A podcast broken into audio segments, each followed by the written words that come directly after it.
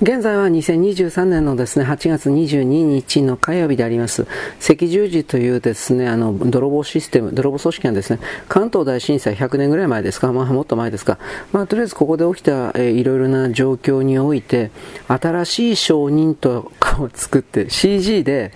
えー、ありもしない架空の証言者というものを作って、そしてそれらにいろいろ関東大震災はひどかったよ、みたいなことを語らせる。というわけのわかんないプロジェクトをですね、えー、これからやるみたいですね、えー、結局のところ僕はこの中でいわゆる在日朝鮮人が韓国人がひどい目にあったんだルルルル殺されたんだロロロロロというふうなこの動きが巧妙に入れ込まれるのではないかということを強く危惧しています。赤十字なんていうのはいわゆるカバールディープステート教ですか？ああいう悪魔教的なあ少数の人間が大多数の人間を家畜のように支配コントロールするのが当然だというふうな考え方における組織体と私はこれ見ているので、この意識の高すぎる新プロジェクトなどといった形で、なんだっけ、あの、ツイッターの中では言われてるんですが、これははっきりあの、いわゆるあれでしょ、各地方なんかにおける公害病であるとか原爆、水爆だか、あの辺の被害者における語り部の世襲化でしょ違うんですかね。まあ結局のところ、えー、まともな企業に就職できない人たちが、まあ、その気もない人たちが、ただ単に言われた台本を上手に本を読む、朗読するだけで、えー、なんていうかね、お金をもらえるという、そういうポジションを手にしたい。競争相手がいない。語り部だから。楽ちんなもんです。僕がはっきりこういう語り部の人たちというのはもう今すぐ根絶させるべき、やめさせるべきだと思っています。だって機械にやらせりゃいいんですよ。はっきり言うけれど。だから、もうダメなんですかね。いや僕はそう思ってますよ。いらないものにね、お金を入れちゃダメなんですよ。人類の進歩というものが足踏みするかバックするだけになるから。ひどい目にあった、ひどい目にあったというのは結構ですが、そのひどい目にあった原因を解明していって、そのようなひどい目とされるような、物心両面における害をなすような、公害であるとか身体被害であるとかそういうことを起こさないようにするための具体的な措置を取る。対抗策を取る防御策を取る。何でもいいけどそれをやっていかなくてはいけない。にこうひどい目にあったんですよ。こんな風に奥さん聞いてくださいよ。これでは何の役にも立たないわけです。なんか昔あの、えー、っとね、昔、大昔、日本テレビかどっかでウィークエンダーだったかな確かそういう番組だったと思うけど、ウィークエンダーという番組がありまして、そしてそこでですね、えー、ザコバ師匠とかね、奥さん来ないですとかなんかフリップを片手にですね、事件を面白おかしく言うという風な、そういうなんかニュースバラエティーショーなんでしょうね。あテレビ朝日だったのかなまあやってたそうですけれども、なんかこれでじゃあ問題が物事が解決したんですかっていうことです。ないでしょうん。だから、そういうかわいそうというところから入る考え方は僕たちは廃棄するべきです。捨てないといけない。はい。えー、で、川口です。これようわからんけど、あ、川口じゃなくて川崎か。あの、これ前にも何かあったような気するけど、川崎のですね、新百合ヶ丘総合病院で、発熱だとか喉の痛みを訴える患者が次々と出ていますとあります。この地域だけのことなのかどうかちょっとわかんないです。前もね、川崎だったんですよね。なんか、なんか変な、多分こういうもんもしあるとすれば、ケミカルじゃないかなと思ったりするけど、ケミカルじゃないくて、これは多分、コロナ？わかんないけど、アメリカでなんか新しいコロナが、まあ、オミクロンの変形だから大したことないと思うんだけど、これがなんかだいぶ流行ってるっていう風な、なんとも言えないですけどね。で、そういうことを踏まえて、えー、何なんですかね。川崎という地域というのは、やっぱ色眼鏡があるんでね、あのー、ここに住んでいるような、これ僕は在日韓国人マフィアと本当のヤクザと日本、日本のね、本当、今、今は純粋日本国籍の本当のヤクザなんかいないような気もするけど、そういう人たちが、え、市政に、市の政治にだいぶこれ食い込んでんじゃないかなというふうに思っているので、えー、例えば市の、えー、取引業者であるとか、まあ、だから市役所員だとか事務員だとかに入ってるのもいるかもしれないけど、それよりも市からほら、発注を受けるような会社とかあるでしょう。だからそういうので、え、なんかだいぶ食い込んでんじゃねえかなというふうなことを私は思ってるんですが、疑ってるんですが、まあいいです。はい。え、っとね、日本全国で雨降りません。その状況で、えー、っとね、ダムがすっからかんになるという事例が、えー、日本の400個ぐらいのダムだったかな。特に農業用ダムが、あの、本当に水がなくて困ってる。あ、これダムだけじゃなくて、ため池も、あの、水がなくなって、僕なんか昨日、どこだったかな。北関東かどっかの記事じゃなかったかなと思うんだけど、いや、四国だったかな。あの、とりあえずため池がほとんど空になってるので、そのため池に緊急に、あの、ポンプ車で、消防のポンプ車で川の水を吸い取って、ほんでもってため池にジャバジャバジャバとこれ出してですね、ため池の水を7割、8割復活させて、だってため池の場、ため池から直接、あの、田んぼに用水が繋がってるわけで、ため池に水がないとどうにもならんわけです。だから、このため池に無理やりだけれども、えー、水を持って行って、とりあえず田んぼができるようにするっていう風な措置を、これ確か四国だけじゃねえよね。なんか北関東もそうだったと思うけど、複数の地域でこれをやってるっていうんですよ。まあだから、僕はその農業用水及び農業ため池のことにまでは心を配れなかったけど、四国は何気にため池いっぱいあるそうですね。あのもともとあんまり暑いとこでもともとあんまり雨降らないから高知県香川県もかな？なんか農業用のねため池が山ほどあるというふうなことらしいです。はい。えー、っとねまあこれ収穫にもうもうお米の収穫近いんで今水いるでしょう今の時期って。だからそういうことでね頑張現地の人頑張ってくださいと言うだけですねはい次、イタリアでね、なんかよくわからない観光客がいてのぼったくりが山ほど増えてる。これは日本の我々あんま言えないですね。黒門市場。だけどこれひどいんじゃないかと思うのは、えー、っとね、コーヒー2杯と水1杯で9500円だって。これわかんだろ、お前。どう考えだって。というわけで、なんかクレイジーレシートというですね、わけのわからん名前がついてる、気違いの請求書。えー、イタリアの観光地においてはこの夏で、平均130%、何それ ?130% 以上の値上がりだって。130、いくらになるの ?100 円のもんがプラス130円、230円になってんの？そう、そういう考え方になるけど。いや、それでもお前コーヒー2杯と水で9500円ってめちゃくちゃだろ、お前どう考えたって。でもまあ一応料金は明記してあるんだそうです。9500円だって書いたんだよ。文句あんのかい。まあ、書いてあるんだったら文句は言えんわな。払ったやつが悪いというか、ちょろいというか、そういう風になっちゃうわけで。うーん。はい、次気になることはですね、あ僕がよく言ってる陥没現象ですね。愛知県のね、えー、多分これ節楽と書いてしだらって読むんじゃないかなと思うんだけど、しだら町にある国道がですね、あ写真に載ってますね。なんか知らんけど陥没して、アスファルトのところがどっかんとこへっこんでますね。へ割れてるというか地割れで。何が起きたのかな？わかんないです。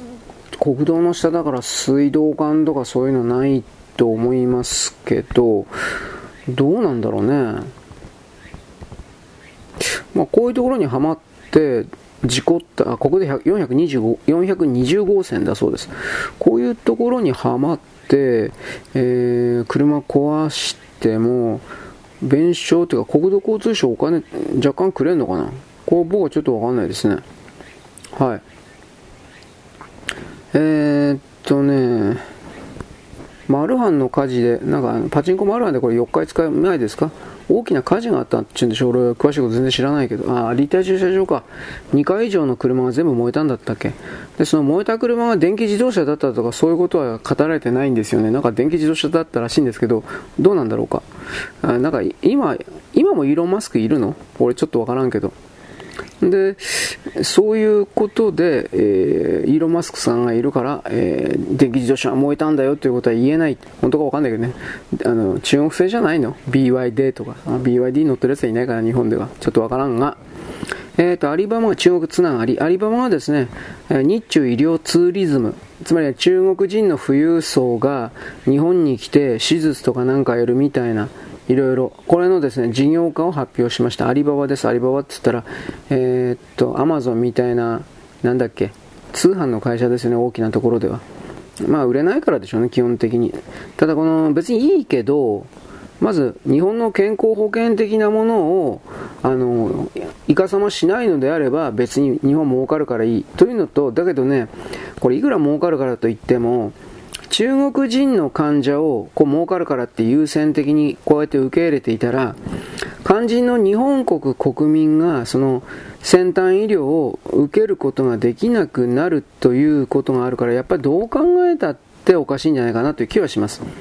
まあ、一応日本の先進医療の提供から始めて、次は日本での、えー、美容関係か、美容整形とかではなくて、どうなんですかね、メイクとかファッションなんですかね、俺わからんけど。はい。まあ、そういうことを言っております。つまりこれあの、儲け先を日本と組むことでやろうとしている巨大アリババとかテンセンだとか、これ100度とかバイドとかいっぱいこれが出てくるけど、そのことの意味を真面目に考えないといけないです。つまり、中国の国内で事業転換し展開しても、えー、中国の経済本当に地獄に落ちてるので、中国人という人間はいるんだろうけど、金持ってる奴がいないんですよ。おそらく私はそういう風な言い方をします。金持ってない奴相手にしたって商売にならないでしょう。だから、まず日本人を騙すためのこういう動き、プラス、えー、中国で今金持ってる人間って、中国共産党関係者、9000万人だったかな、おそらく。この9000万人の、えー、人間だけを相手にしているという、明確にまあ、差別ですね。それをやって儲けるという考え方なんでしょう。まあ、商売は汚いですからね。はい。えー、っとね、社民党で頭おかしい人と僕は言ってるんですが、社民党の副党首に大椿優子っていう人がいます。で、この人が、あのー、なんだったかな、福島の処理水で、薄めて海に流すでこれまでどれだけの公害が起きただろうと。いや、だからそれなんでそればっかり言うの？あさ、早速あ私たちの救世主の、えー、コミュニケーションノートに突っ込んでますね。バカ死ねみたいな形で。あの具体的にはですね、えアルプス処理水って安全なの、まあ、国連の機関とか全世界的な基準に従っているのでですね、浄化した水であってですね、えー、長期にわたってチェックもしましてですね、えー、そのチェックもずっとやるんであってね、あんた何言ってんの？というふうな形を淡々と語っています。まあ、正直言えばこの大椿なんとかさんという人は、数学だとか物理だとか科学だとかの概念はゼロでしょう。ゼロでしょう、この社民党の人なんて。弁護士関係で、え、数学物理科学やってるやつなんかいないだろう。基本的には。中学生以下だろおそらくその辺の知識って。だから、そんなやつにこの辺のことを喋らせんなよって思うけどね。はっきり言うけど。はい、次に川口。川口でね、トルコ人切りつけ事件とかって、トルコ人って書くなよ。でもトルコ国籍だからね、クルド人切りつけって書いたらきっとトルコ政府に対してやっぱトルコが、ああ、ほら、それは俺のところの国民だよ。というになるんでどうなのかなと思うけど、だからトルコ国籍、クルド人とかって正確に書けばいいんじゃないかなと思うけど、なんかこれがですね、あのー、トルコ人同士、クルド人同士のいさかいで、えーと、野球のバット準備して、相手に殴りかかろうとしたうんぬんかんぬん。これはまあ、これは正直言えば、あの、競技準備集合罪じゃないのかなと思うけど、イスラム教って、ずっとこの、例えばあの、100年前、200年前に書かされた恥も、自分たちはこれを注がなくてはいけないとかで、頭おかしいんかお前ら。今を生きてるお前たちはどうなのっていう話なんだけど、そういうのなくてさ、もうずっとね、仕返しし続ける。で、仕返しされた方はまた仕返しするわけで、だ永遠に連鎖するわけでしょう。そういうのが。そうすると、そこからの怒りだとか憎しみ悲しみを誰が吸い取ってんのかっていう、精神エネルギーが資源なんです。というようなことを僕言うけれど、まあね、なんか利用されてるだけなんじゃないかなと僕は本当に思います。はい、次。人口の大体1割、2割ぐらいを占めるような各地方警察なんかにおいて、本当は自分たちは外国人犯罪の実態は把握してるんだけど、これを思いっきり表に出すと、差別になるから、あの表に出せない。ここれどうなの？杉田さん、杉田水脈さん、みよさんですね、みよさんの、あの、ツイッターなんですけれども、結局、これっていうのは、あれですよね。さっきも言ったけど、公務員の人って、自分の責任を取るっていうのを一番嫌うんですよね。で、失敗した時に責任取らされたら自分の月給下がったりするでしょう。だから、そういうのを、やっぱり、なんなんだろう、避けたいんですよね。誰だって自分の生活かかってますから。です、公務員を率先して選ぶ人っていうのは、安定した仕事のためにそれを選んだというだけであって、本当にそうなりたい、それになりたいからなったっていうんじゃないですよね。おそらくは。だから、そのあたりで、あの、自分自身を守るということが、警察官たちの自分自身を守るということが多分出ちゃってるんだろう。でもそれじゃもう済まないような状態になってると僕思うがね、川口なんか特に。はい。なんか、あとようわからんけど、DJ ソダ。何これ。後付けの設定って言って言ってから、まあ、あれですね、なんかようわからんけど、6歳の頃に性暴力受けていたけど、つまり性行為受けてたんですか？あの、おっぱいとか触れたの ?6 歳の時に。んなことあるかよと俺思うけど、あのー、性暴力で、で、服装は絶対に関係ない。いや、この人の服装を見てそれないよと。な被害者。辛い過去。なんかヤフーに今日載ってたみたいだけど、あのー、話がどんどんでかくなりますね。あの、なんだっけ？旭日記は戦犯期というのと同じような、あの時の流れと一緒ですね。いや、いくらなんでお前6歳の女狙うような韓国の男っているの？いや、いるかもしれないけど、あいつら気違い多いから。だけどお前、それは韓国の中での出来事であって、それの今回の日本の出来事と何の関係あんだよ。で、過去においていろんなマレーシアとかフィリピンとかそういうとこいっぱい行ってっけどよ、こいつ。もう裸同然の格好で なんかいるじゃん。何こいつ？と思うわけです。だからまあ、朝鮮人、中国人というのは嘘から入るし、自分の嘘をついたらその嘘を最後まで本当だと言えば勝ちだと思ってるので、まあ、こういう人たちを黙らせるのは結局昔の人は殺すしかないってなっちゃったんでしょうね。今はそういう言葉に出す差別がとかって言ってるけど、でもね、あんまりにも嘘ついて周りの人を引っ張り回し続けるというか、引っかき回すというか、そんな人がいるとするんであれば、それは、やっぱりね、何かのきっかけで始末されちゃいますよという言い方は僕しますよ。何かのきっかけ、例えば、大きな自然災害が起きたような時だとかね、ハルマゲドン的な、つまり一時的に警察機関が、あの、動いてなくて、これらのわがまま好き放題言ってる人たちというのは、あのー、なんというかな、自分のそのわがままなるような選ばれてるセレブでも何でもいいけど、それの状態というのは、うんその国の国家体制があるからあなたたちのようなゴミが、あブイブイと好き勝手なこと言えるだけであって、実際無法状態になると人々の暴力的な心を含めるエゴが思いっきり前に出てくるから、ね、だからそこから考えた時に、やっぱ、なんていうかな、あんまり調子に乗らない方がいいんじゃないかなと僕は思いますよ。はい。えー、っと、昨日ぐらい出てたけど、松川るいか。なんか女性局の局長を辞めた、辞任したそうですね。だけどこれマスカーもとんでもないやつだわ。女性局局長の権限で外遊先をまずパリに選んで、で、自民党の党の許可なくして子供を同伴させて、その費用を自民党に負担させていたということ。で、パリにおいては、日本大使館に子供を預けて、大使館員に子守りをさせていたということ。で、この松川は、あの、女性局の団長でありながら、えー、2日目以降は、こまあ、個別行動というか行き先不明で何やってたか分かんない。これ全部税金使ってるんですよ。男会に行ったかもしれないですね。うん、はっきり言って。僕はここまで悪口言いますよ。言われても仕方ないよ。で、それ言われて、人種、私を侮辱してとか、どうの？バカバカ野郎、お前ら、お前ら税金で食ってんだよ、お前。ふざけたこと言ってんだよ、お前。というふうに僕は怒るけど、あのまあ、怒らない人多いですね。あの人権派的な人は。まあ、つまり炎上しなかったら、うやむやで終わったということですね。だから金あるんだから、この人金持ってないわけないお。お父さんは外務省の職員の偉い人ですよ。ほんだら、結局それはどう考えたって、金持ってっから、ね、自分たちの家族旅行で行けばよかったんじゃないの？本当の話で。と思います。はい、次、ネットフリックス。なんか昔、日本でルーシー・ブラックマン事件ってあったんでしょ俺よくわからん、これ。何と思ったけど。アメリカ人の人殺されたの？ど、ど、ど、ど、ど、どうなんかない？ちょっとわからんけど、この、ルーシー・ブラック、あ、イギリス人の女性か。で、結局、日本人の男性が逮捕されて、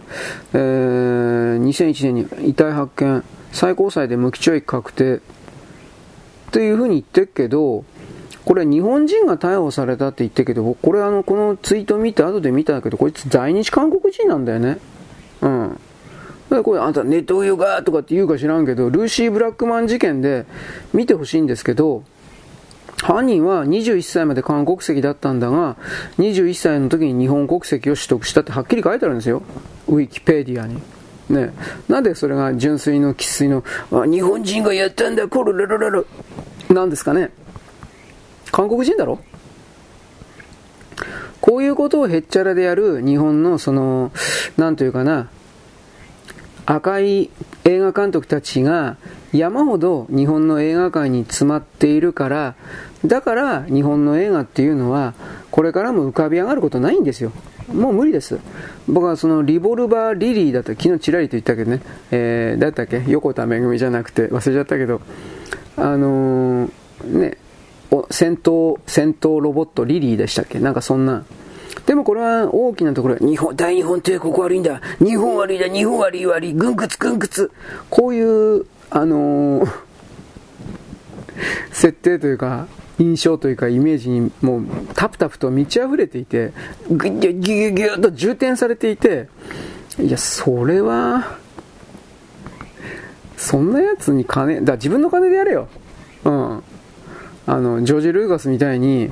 自分の金でスター・ウォーズのエピソード1、2、3作れよ。あれ自分の金、自主制作なんですよ、あのエピソード1、2、3って。えー、っと、えー、っと、アナキン・スカイオーカー、ダース・ベイダー誕生の物語ですね。あれだから、それだったら、好きなように真っ赤なことやったらいいじゃんと思うけど、他人の金使ってさ、あのー、なんていうか、日本は悪いことしたんだとやるのは、汚いなんてもんじゃないよ。僕はとっとと死ねとかって言いそうになるけど、今まで言ってないですよ。言いそうになるけど、ちゃんと言いましたよ。本当、本当薄汚いな、この左の人たちって。いや、右も汚いやついっぱいいるけど、左の汚さというのは、日本の左の汚さというのはもうこの芸術の域にあるんじゃないかなと僕は思うわ。言い逃れ的なね。はい。えー、川勝、静岡の川勝のですね、犬頃と僕は思ってるんですが、えー、中山議員、うん、まあ、犬頃の犬頃。川勝も誰かの犬頃だろ、こんなもんは。静岡の知事ですよ。だから、そういうことが、いろいろバレてきたんで、中山議員、ほら、無免許で議員やってたっていう、無免許運転してたって、こんなの普通クビだろ、お前、どう考えたって。だって議員の税金で給料をもらっていて、そして、あのいわゆる人々の代表として生きている以上は、これはどう考えたって、人々の模範、規範にならなくちゃいけないわけで、そんなの全部無視して、おお私は特別だから、無免許私は許されるの特別だから、エリートだから。こんなやつ殺せよ。あ、言っちゃったよ。また、また配信がカットになっちゃうよ。ノーリプレイ。お前、お前の配信カットしたから、返事を起こすなよ。す、すいません。ご、いや、迷惑かけてねえよ、お前。バカ野郎舐めやがって。まあでもこれ僕ね、あの、まだ日本語で喋ってっから、あのー、なんていうかな、あんまりカットされにくいのであって、あの、これ僕仮に英語とかで喋ったら、あっという間に、あ、こいつは差別だ、差別、ロロロロロっていうような形でカットになるんですよ。あ僕はそういう意味では、まあ、東アジアの土人言語の日本語でよかったな、えー、パクパクみたいな、なんかそういうパクパクって別に韓国人ではありません。口をパクパクさせてるという意味なんですが、金魚の意味ですが、えー、っとね、まあ、とにかくですね、中山って議員は僕ははっきりやめるべきだと思いますよ。で、それやめるべきだと思うんだけど、あの、なんかようわからんけど、体の具合が悪くて9月の中旬ぐらいまで休まないといけないそうです。うん。休まないといけないそうです。うん。都合よくお医者さんの診断書が出てきました。都合よく。はい。バカ野郎、なめやがって。だからそういうことすっからダメで、こいつ女なんでね、そういうことすっから、あの、なんか女の価値を高めるんだ、上野千鶴子みたいな、あんなもん商売最悪だけどさ、あんなやつ、どうしてこういう時にあんな商売最悪のババアたちが、え中山さんは悪くないのよとかって、なんで言わないの？こういう時に限って。何の得にもならないから。金目当てだから。福島みずほとかも含めて上野千鶴子とか、あんなん全部。だ金が欲しいって言えばいいんだよ、本当に。私は口先三寸で多くの人々を騙してお金が欲しいの。って言えばいいんだよ。そしたら、おこいつは正直だ。俺はこいつは支持するぜ。っていうやつがいるだろう。俺はしないけどね。ババアに興味はない。チンチン立たないやつには興味ないんだ。あっち行ってくれ。こう、こういう感じで、なんかアニメキャラ的になんか言ってみました。はい。というわけで、あとはですね、川口だったかな、自動車販売業のやつがですね、自分たちの解体業のヤードの中で解体したいろいろな部品を転売とか、部品とかですね、不正輸出だとか、そういうことをしていて、これ捕まったんかな？一応逮捕したって言ってるけど、これさっき言ったように、えー、っと、その、徹底的な証拠がなければ、多分、えー、どうせ釈放されるんじゃないですか？証拠不十分的な形。さっきも言ったように、この公務員の方っていうのは、思いっきりその自分の立場が失われるということを嫌がるので、多分だからこれっていうのは、そのままうやまになうやめになっちゃうんじゃないかなと思います。で、えー、と次、次次、えー、昨日言いました。言ったね、えー、中国が台湾産のマンゴー。マンゴーですね。危ないですね。5で、子に点々でマンゴーになってるからいいですよ。これ点々なかったら大変ですね。僕は言いたいですけど、言ってもいいんですよ。でもまあ僕は育児がないのでおめこ。これぐらいで勘弁してください。すいません。僕はあの育児ないです。というわけでですね、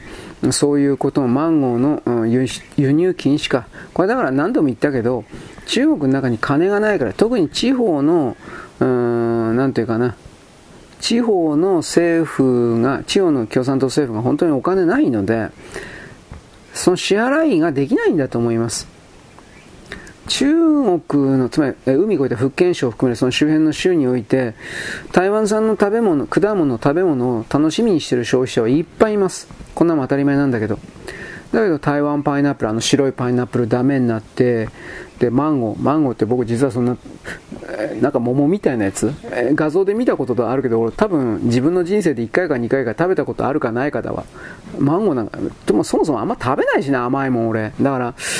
うん、何なんだろうね。多分、橙色のオレンジ色の桃みたいな感じのものというイメージを僕は持ってるんですが、うん、まあとりあえずそういうのをですね、ものすごくその楽しみにしてる中国人もいるだろうにそんなことすんないと思うけどね、正直言うけど。お金がないんですね。まあ、お金がなかったら大変だなというのは僕も分かりますが、食べ物のことでそういう自分たちのメンツを立たせるというのはちょっといけないんじゃないですか？ね、反省しましょうね、みたいな。僕さっきお手紙いただいてですね、イエス様のことを馬鹿にするなめてめえぶっ殺すぞというおはがきいただいて、すいません、すいません、というふうな。というのは、とでもね、僕は正直言うけど、宗教のところ、アンチ宗教でも何でもなくて、どうでもいいと思どうでもいいとすら思ってないんで、ね。だから、そこから考えたときにね、うん、やっぱ真剣にキリスト教徒を信じてる人たちは何をやってもですね、怒っちゃうんだな、怖いなと、普通に思いました。うん。えーカソリック。カソリックの人たちはナンパできないしね、えー、いやらしいことしちゃダメなんですよ。なんでかって言ったら確か確か婚前交渉は婚前交渉はノーだったはずなんです。僕はちょっとすごいうろ覚えなんですけど。えー、マジ？なんかできないですよ。えということで、えー、あとロシ東正教会もそうだったかな。なんかねロシ日本にやってきている多分あれロシア正教の22歳、21歳か22歳ぐらいの女の、ロシア人の姉ちゃんだったけど、その子と付き合ってる男の兄ちゃんがいて、一応結婚する予定ではあるんだけど、どう？エロいことダメなんだって。で、その男の兄ちゃんは、地獄ですよとか言って、しんあ俺はその兄ちゃんの気持ち分かったわ。だよな。こんな綺麗なね、ね、パツンパツンなんですよ、そのロシア人の姉ちゃん。太ったら、年取ったらデブデブ、だるまになると思うけど。僕は、こういう言ってはいけないことを言うから、ね、女どもにですね、この、この人は差別主義、うるるるるとかって言われるんだけど、だってロシア人すぐデブになるもん、そう言うけど、バーカバーカ、騒ぎ騒ぎ、ね、結婚前あんな細くて、ね、あんな、あんな、すごいグググラマーで、ボヨンボヨンとしたような体だったのにですね、結婚した後ですね、子供とか産んだりしても大変ですよ。もうだるー。餅でできただるま。しかもそれ温めましたみたいな。困ったな。という風な人になるんですが、まあ別にいいです。僕の女じゃないし。その男は苦しめばいいんだ。そのあんな綺麗な姉ちゃんをですね、結婚相手にですね、でもロシア人、まあ苦労するんじゃないですか。あんまり羨ましいと思う、本当のこと言えば。あの、人生観、間違いなく全然違うから。それは、そういうのって、どんなにパッツンパッツンでもね、なかなか乗り越えることできないんじゃないかな。特に中国人なんかとね、結婚した人はそれを言うみたいですよ。大体、大体別れる。あのー、自分の人生に、その、来世だとか未来だとか天国だとか、まあ何でもいいけど、そういうものを全く考えてない、置いていない中国人は、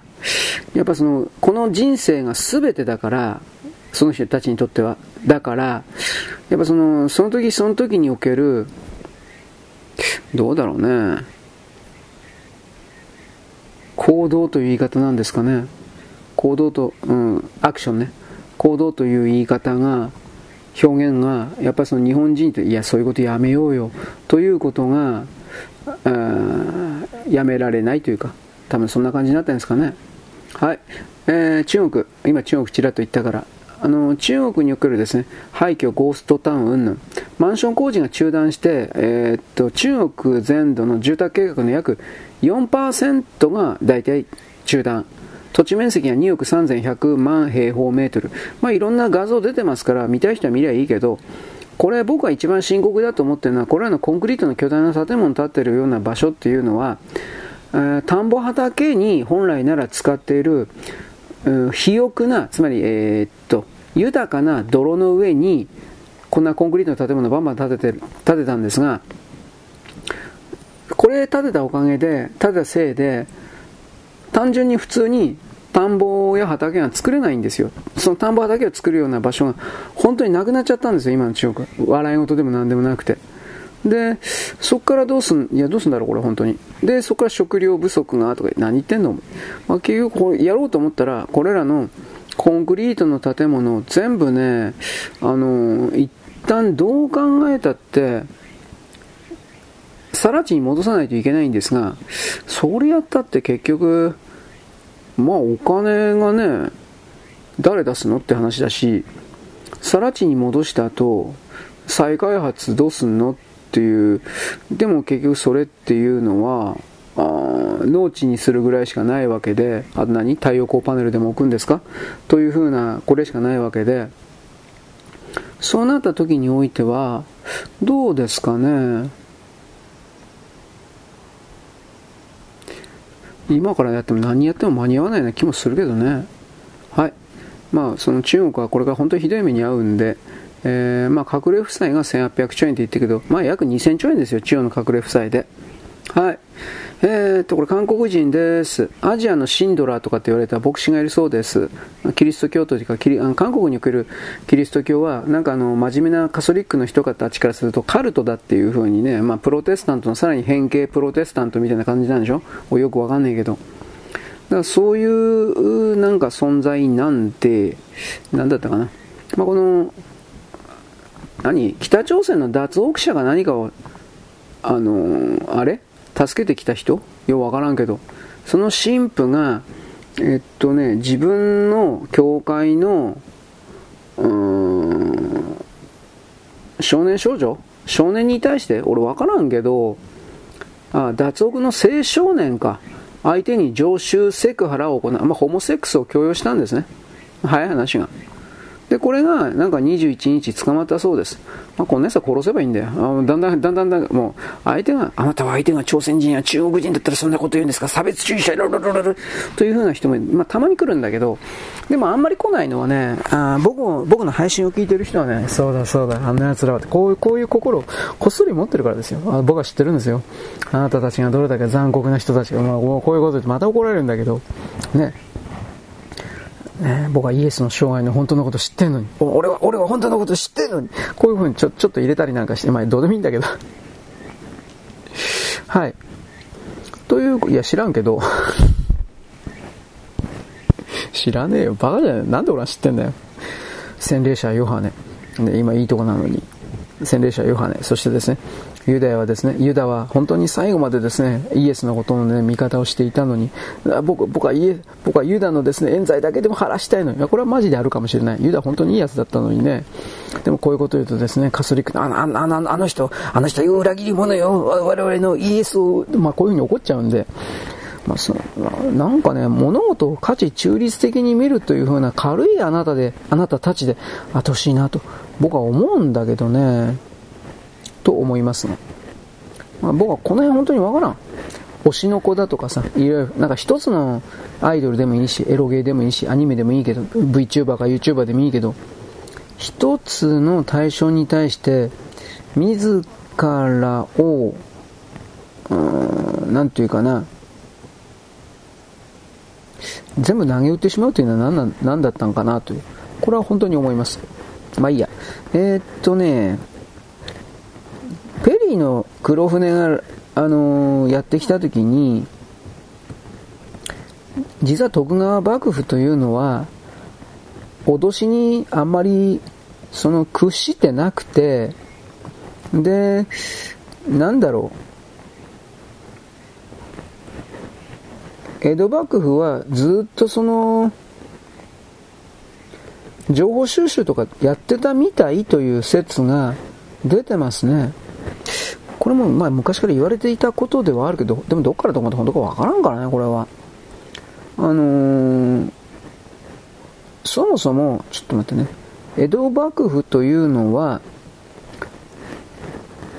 あのー、ペリーたちがやってくることを、事前に向こうからの支配層からの手紙で知っていたっていうんですよ。どういうことかといえば、あのーまあ単純にね、アメリカと徳川幕府というのは通信使というものを持ってたっていうんですよ。一月に一回ぐらいか。わからんけど、なんかそういうの。で、そこから、あのー、ていうかね、ちょっと待ってね。ペリーたち。ペリーって具体的にはアメリカの中のどの勢力とつながっていた人なんかなっていうのは僕はちょっと正直わからんのだけど、そういう奴らの台頭というか抜け駆けを許さない米国の側の支配層たちから徳川は教えてもらっていただとか、まあ、なんかいろんな説は一応あるんですけど、この辺で本当はね、徳川文庫だったっけ？徳川の子孫たちが持っている図書館というか、それと、東大資料編纂室だったっけ？あいつらがあの辺がね、本当は何でもかんでも持ってんだけど、うーん、やっぱ出さないですね。やっぱこれ、日本の国の成り立ちの根幹に、あの、なんていうかな、関わることだからとは思うけどね、でも意外にそういうのも明らかにしていくべきじゃないかなって、林羅山とかの辺が出たんだよね、確かね。林羅山でよかったと思うけど、はい。まあいいです。これ今置いといて、またあの、言います。えー、っとね、まあフィリピンにおける西沙諸島での、えー、建設でしたっけ？なんかそういうの。滑走路建設。うん、これはまた言いますが、中国は自国の領土の中で滑走路を作って何が悪いんだと開き直っております。こいつも終わりだなと、いろいろ思います。本当に終わりだな、こいつら。はい、次。これが僕はね、嬉しいニュースです。それは何かというと、や僕は常々野生動物なんかぶっ殺せと言っておりました。ね、で、OSO18 という名前のクマがいます。人食いグマとしても知られていたけど、人も襲ったんじゃなかったかな。とりあえずの釧路の町で牧場の牛とかを、普通クマは牛を襲わない。だけど、牛とかも襲って、えー、バンバンこれ食ってたとされる、とんでもない、ずっと逃げ、頭良くて、罠とかにも全然引っかからなくて、で、ハンターとかがずっとこれ後追い回してたんだけど、まあ頭いいから全然ね、あのー、姿見せなくて、4年ぐらい前から牛をとりあえず60頭以上これ食ってたんですよ、勝手に。これが OSO18 っていう名前でコードネームつけられたんだけど、とりあえず、7月30日、北海道の釧路でハンターでバーンとかで駆除されたクマの一頭が遺伝解析して OSO18 であると判明したということ。もちろんハンターはその18と知らずにあの駆除したんですがあのー、毛をねクマの毛を DNA 鑑定したらまあとりあえず OSO だということで。まあとりあえず素晴らしいことですね。あのクマなんかね絶滅させてもいいんだよ。本当に。僕昨日も一昨日も昨日も言ったけど僕たちが絶滅させたと思うぐらいにぶっ殺してもこいつらあの死なない死んでない。うんそんな甘いもんじゃないこいつら。隠れていっぱい増えてる。だからそれぐらいやったっていいんだよ。だからそういう意味において僕たちはこの野生動物が僕は野生動物は敵だ敵だっていうのはそれぐらいの面持ちでこいつらにあの対応しなければ本当にね、あっという間に何でもかんでもやられちゃうんですよ。それはやめるべき、そういうちょろい状態はやめるべきだと僕は何度も言います。はい、あと何かあったかな。あなんかガンダムのゲームでね、アムロ対シャリアブルのですね、えー、なんだっけ、新作動画、これゲームなんでしょうね。俺よくわかんねえよ。はい。何なんだろう。まあ、とりあえずですね、あのー、かっこいい戦いをやってるそうです。えー、何なんだろうね。機動戦士ガンダム UC エンゲージという、えー、ゲームの中のムービーらしいです。えー、わかんない。すいません。まあ俺もうちょっとアニメとかね、真剣に分かりゃいいんだろうけどね。何せ忙しいもんですから。うん、まあこれ忙しいというのはなんか俺逃げ言葉だな。最近この言葉もやっぱ使わんようにせんなあかんなと個人的には思っています。なんだろう。うーん。岸田さんがね、あの、インバウンド回復とか言って中国人今山ほどやってるんだけど、明らかにね、中国の国内で麻薬、大麻を決めてフラフラになってるような中国人がやってきたり、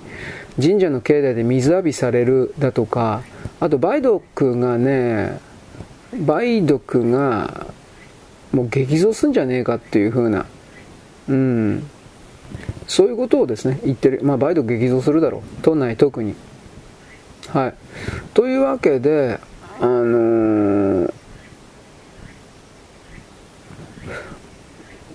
外から何かがやってくるということに関してあんまり期待しない方がいいですよ。古代の日本も、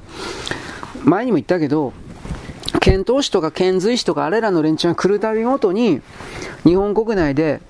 赤痢だとか黒死病、ペストだとか流行ってどうにもならなくなって、だから遣唐使やめたんだという本当の歴史があるということを、まあ、僕何度も言っておりますが、あ誰も言うこと聞、別に俺の言うこと聞かなくてもいいけど、ちょっとは調べようよと思ったりはするけどさ。はい。ということで、えー、まあ、中国とは、全世界の人々は中国と繋がらん方がいいと思うよ。本当にそう思うわ、今今の段階では。彼らは自分を変えないもん。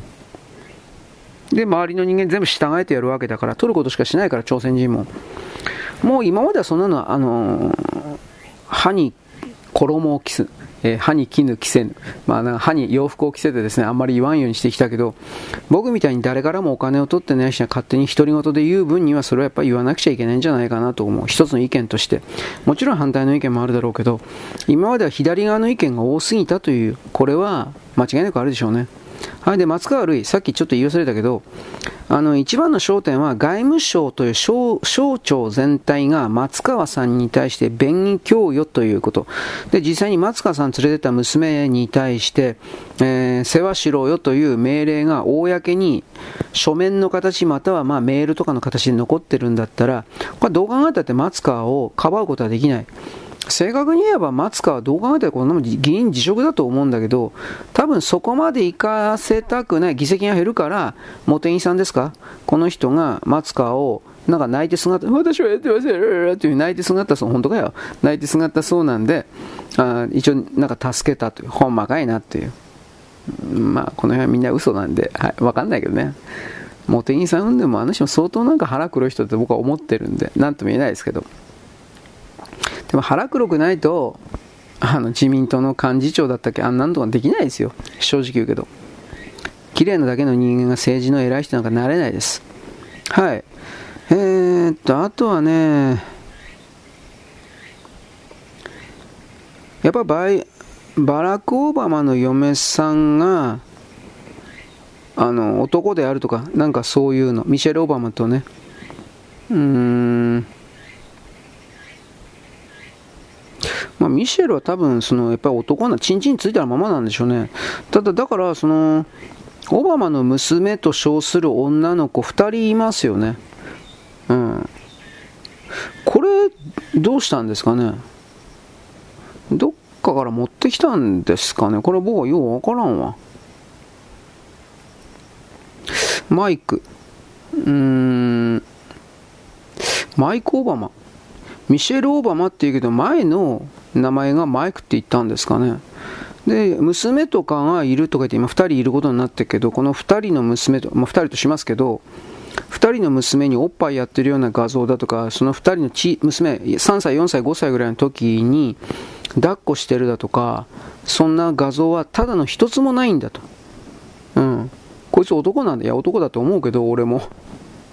あの、オバマの自称嫁さんに関しては男だと思うけど、その辺やっぱみんな言わんからね、突っ込まんというか、なんともわかんないですね。はい。あとは何があったかな。えー、中国人の雑巾狩り、アメリカで関係者捕まる。なんかいっぱいあったような気すんな、こんなの。あとは中国でサル痘が急増。まあ、これもなんか本当かどうかわかんねえな。あ中国ね、あの、女いないからっていうのもあるけど、表にはあんまり出てないけど、ホモがもう強烈に増えてんだって。ホモが。あの、男子の肛門の中に男子性器を入れて、ああ、気持ちいいよ、とかってやるのが本当に増えてんだって。まあ、知ったことじゃないけど、そのことによって、そのことによって多分、エイズが増えるとかって簡単にそんなこと言わんけど、免疫抵抗が、免疫抵抗がやっぱだいぶ破壊されんのかね。僕、その辺本当わかんないんだけど、まあそういうことを含まれてですね、ホモ的なものが、はい、増えてると。発展場、なんか発展場いっぱいあるんだって。本当かいな。はい、えー、っとね、あさっきのマルハン、俺、私、電気自動車と言ってたんですが、今ツイート見ました。ディーゼル車だったということが分かった。これも本当かな？本当かな？電気自動車であるということを隠すために、いや、実はディーゼルだったんですよ。なんかそんな風な気もしないではないけどね。はい。まあ、あと、マルハンに関しては、なんかあのーテレビの CM かなんかで監禁できますとかって、なんか何堂々と言ってんの？なんか堂々と言ってますよみたいな、そういう人もいるけど、ほんまかいな わかんないですね。というわけで、うーん、まあその辺ですかね。人が何を信じても、おっとっと。当然いいんですけど絶対的なものなんか何もないんだというここに本当はね到達してほしいかなと個人的には思っています。うん、なことばっかり言ってるけどね俺は。はい。というわけなちょっと待ってね。これどういうことよ。えー、すいません。画面が進みません。まあいいや。とりあえず一旦終わっときます。よろしく。ごきげんよう。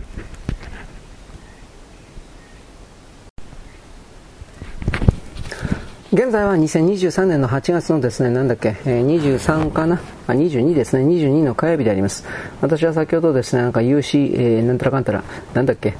なんかあの UC ガンダムうんぬんか、まあ、ゲームのね、えー、なんかの途中に挟まれたビデオを見ました。アニメなんですけどね。で、あの、古谷徹さんというのはもうそろそろ70歳になろうとしてんじゃなかったっけすげえな、声変わってねえなというふうなことで驚いたということがあるんですが、ちょっと待ってね。ただ、あのー、作画的に昔のそれにつまりあのファースト本当にファーストの頃のそれにあの寄せていたというかなかなかにすごいことだなと個人的には思いました。まあ誰だってできるのかな？わからんけどあれは具体的にどこが作画したのかとかそういうことは分かりません。いかにも手書きで書いたような感じではあったなとは思ったんですが、いわゆるあのシャリアブルと言われてるですね、男性のニュータイプの体位ですか、うん、それとの、うん、戦いを5分ぐらいのアニメにして、え、作ったようなもんです。なかなかにですね、あの、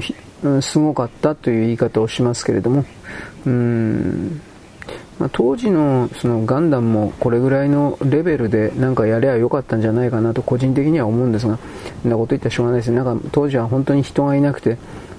富野監督が作画をね、一部手伝っていたぐらいだっていうぐらいなんで、えー、昔のアニメの現場っていうのは、単純に純粋に人手が足りなかったんだろうな、なんてことを思ったりもしました。はい。そんだけ。えっ、ー、とね、私さっきおはがきいただきまして、えー、っとね、明日の、日本時間の明日の23日ですか。とりあえずあの日付的には23日日本時間。明日南アフリカで、あの、ブリックス会議、会議？会合が行われそうです。で、えー、南アフリカはブリックスの加盟国ですね。ブラジル、ロシア、インド、チャイナ、S、小さな S は南アフリカのことなんですが、えー、この資源国を中心としたような5つの国家グループです。しかしこれをプロデュースしたのは誰かといえば、あのゴールドマン・サックスなんで、基本的には。僕にはそのように見えています。だから、結局は西側の金貸しというか西側の世界支配層たちのプロデュースのもとに作られた国家連合。つまり今の G7 と言われているものでの経済発展が利回りが取れなくなった場合新しい新興諸国にその牽引役をバトンタッチさせてで結局でもやることは一緒なんですよ。地球環境破壊というよりもまあ建設工事土木における環境改善というかそうしたものを通じての、えー、新しいビル建てたりダム作ったりそういうことにおけるうーんまあ何ですかね。事業という言い方ですよね。長期事業計画におけるそれを新興諸国先進国はもう大体その国内でのそうした建設関係のことやっちゃったんで開発されビルとか建てまくったし都市はできまくっちゃったんで今度は何もない地域にゼロから開発をさせていくということでそこに投資して、え、でなおかつですね、あの、最新の建設機械だとかそういうものを使わせて効率よくですね現地にダムとかビルとかなんかそういうものを建ててそこからまた利用料を取るというかいろんなお金を取る利回りを確保するみたいな計画のもとに動いてるっていうのはまあこれ分かってたことではあるんですがあのー、今この一致団結して何かを行うということをもう全然できていない地球人類世界で果たしてそれできるんかななんていう風な言い方も僕は、うん、持っています、うん。まあ、ぶっちゃければ無理じゃねえのっていう言い方なんですけどだけどこれに関しては僕おはがきでなんかなんかツイートをいただいたんですよ。ロシア人のジャーナリストじゃないか。あれ多分ロシア語ですか？ロシア語かトルコ語かな？わかんないけどそれのあのなそれで名前が書いてあったんですけどそこでなんかの日本語翻訳で、えー、明日西側世界の全てが震撼することになるかどんすごいことなんかアニメの予告編みたいなこと言ってるなで一応文章読んだんですよ全部の。でこの主張そのものはそのブリックスが最初にできた時と全く変わってないなと思ってそれは、えー、古代広告です。ぶっちゃければあの短い端的な言葉で言えば古代広告です。大きなあの開発計画、ザッカーバーグとかフェイスブックとかが常に投資家から金を集めるために大ボラを何度も何度も吹いていたのと同じように、えー、ブリックス主体中心としたような、えー、例えばブリックスネットワークだとか、ブリックスネットワーク海底ケーブルであるとか、えー、ブリックス一帯一路であるとか、まあ、冗談抜きそんなような巨大な計画プロジェクトをこれからやるので、要はお金投資してくださいというふうな看板をずっとこれあの、ブリックスと言われている国は貧乏国家をやってたんですが、当時はま誰も相手にしなかった。というよりもまあアメリカがこれを邪魔をしていた。このこともあったでしょう。イギリスとねアメリカが。だってユーラシア大陸の中での開発計画を本格化させたらいわゆるアイランド国家であるイギリスとかアメリカなんていうのは正直言えば終わっちゃうわけです。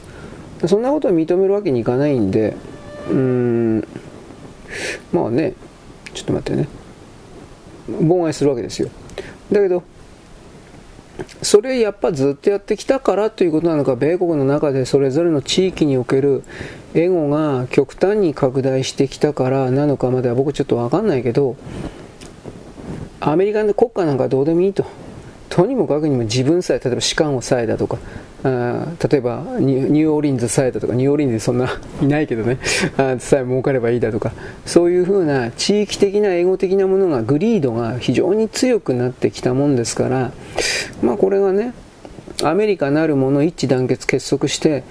外側世界に影響力を行使するような国ではなくなっちゃっており、まあ、ぶっちゃけ二流国になっちゃったわけです二流国家ですね。でその二流国家における三流五流の指導者バイデン。こんな言い方しかできないけどそういう状態になってるから、まあ、あのバイデンにしちゃって本物じゃないと思うけど、まあ、バイデンの背後にいるのは誰かとオバマとオバマの嫁さんと称するあれ男だよねやっぱりどう考えたってねミシェルとかって言ってるけど。でそのミシェルのお父さんがシカゴのあの今今もう辞めてたはずだけどシカゴの、えー、シカゴ経済界みたいののドンドンというか、まあ、ボスというかだったんですよ。でそういうのがアメリカの利益なんかどうでもいい。俺たちだけ儲かりゃそれでいいんだっていう風な明確なエゴをね出すことによってアメリカ全体のねお金の流れが非常にオバマ政権の時からなんですけどおかしなものになっていったつまり我々日本人というのはアメリカ国内における対立総国というものを、えー、認識させられないようにしてきたけどアメリカは明確に東と西南と北と言われている地域におけるそれぞれの、まあ、豪族部族という言い方をするけど豪族部族の人たちが合衆国の連邦予算をもっと俺の地域に振らせろ。だからこれは日本における各県の代表者自民党のほら議会議員みたいな人たちがオラがオラが地域にその何というか税金を補助金を振らせるみたいな形で中央政界で活用活動するわけでしょ。これと全く同じ構造が、まあ、当たり前なんだけどアメリカにもあるんですよ。人間のやることなんかどこ行ったって一緒ですよ。だからそこを見た時に、東西南北的なある程度大まかに分割したアメリカにおける地域での対立総国はあるんですよ。でまあこれどこどこの時系列で切ってきゃいいのか分かんないけど例えば僕の外国人の僕のざらっとした見え方からするとテキサスっていう地域っていうのは南北戦争に負けてから以降北部のヤンキーたちがえー、徹底的に経済進出というかやってきてですねあのテキサスの人々を奴隷として使ったというまあぶっちゃけそういうふうにしか俺言えないんだけど思えないんだけど奴隷として使ったという。だからアメリカという広い国の中で敗北した時の気持ち敗北したものの精神を持ってるのはテキサス人だけなんですよ。まあだいぶ大きく捉えてるけどね。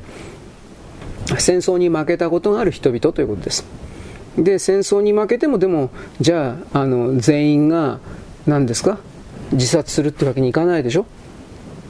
生きていかなくちゃいけないでしょ？明日からも。だからその今度は負けないだとかあ次に何かあったらどうするだとかっていうような、えー、立ち向かう心というかシミュレーションというかそういうものを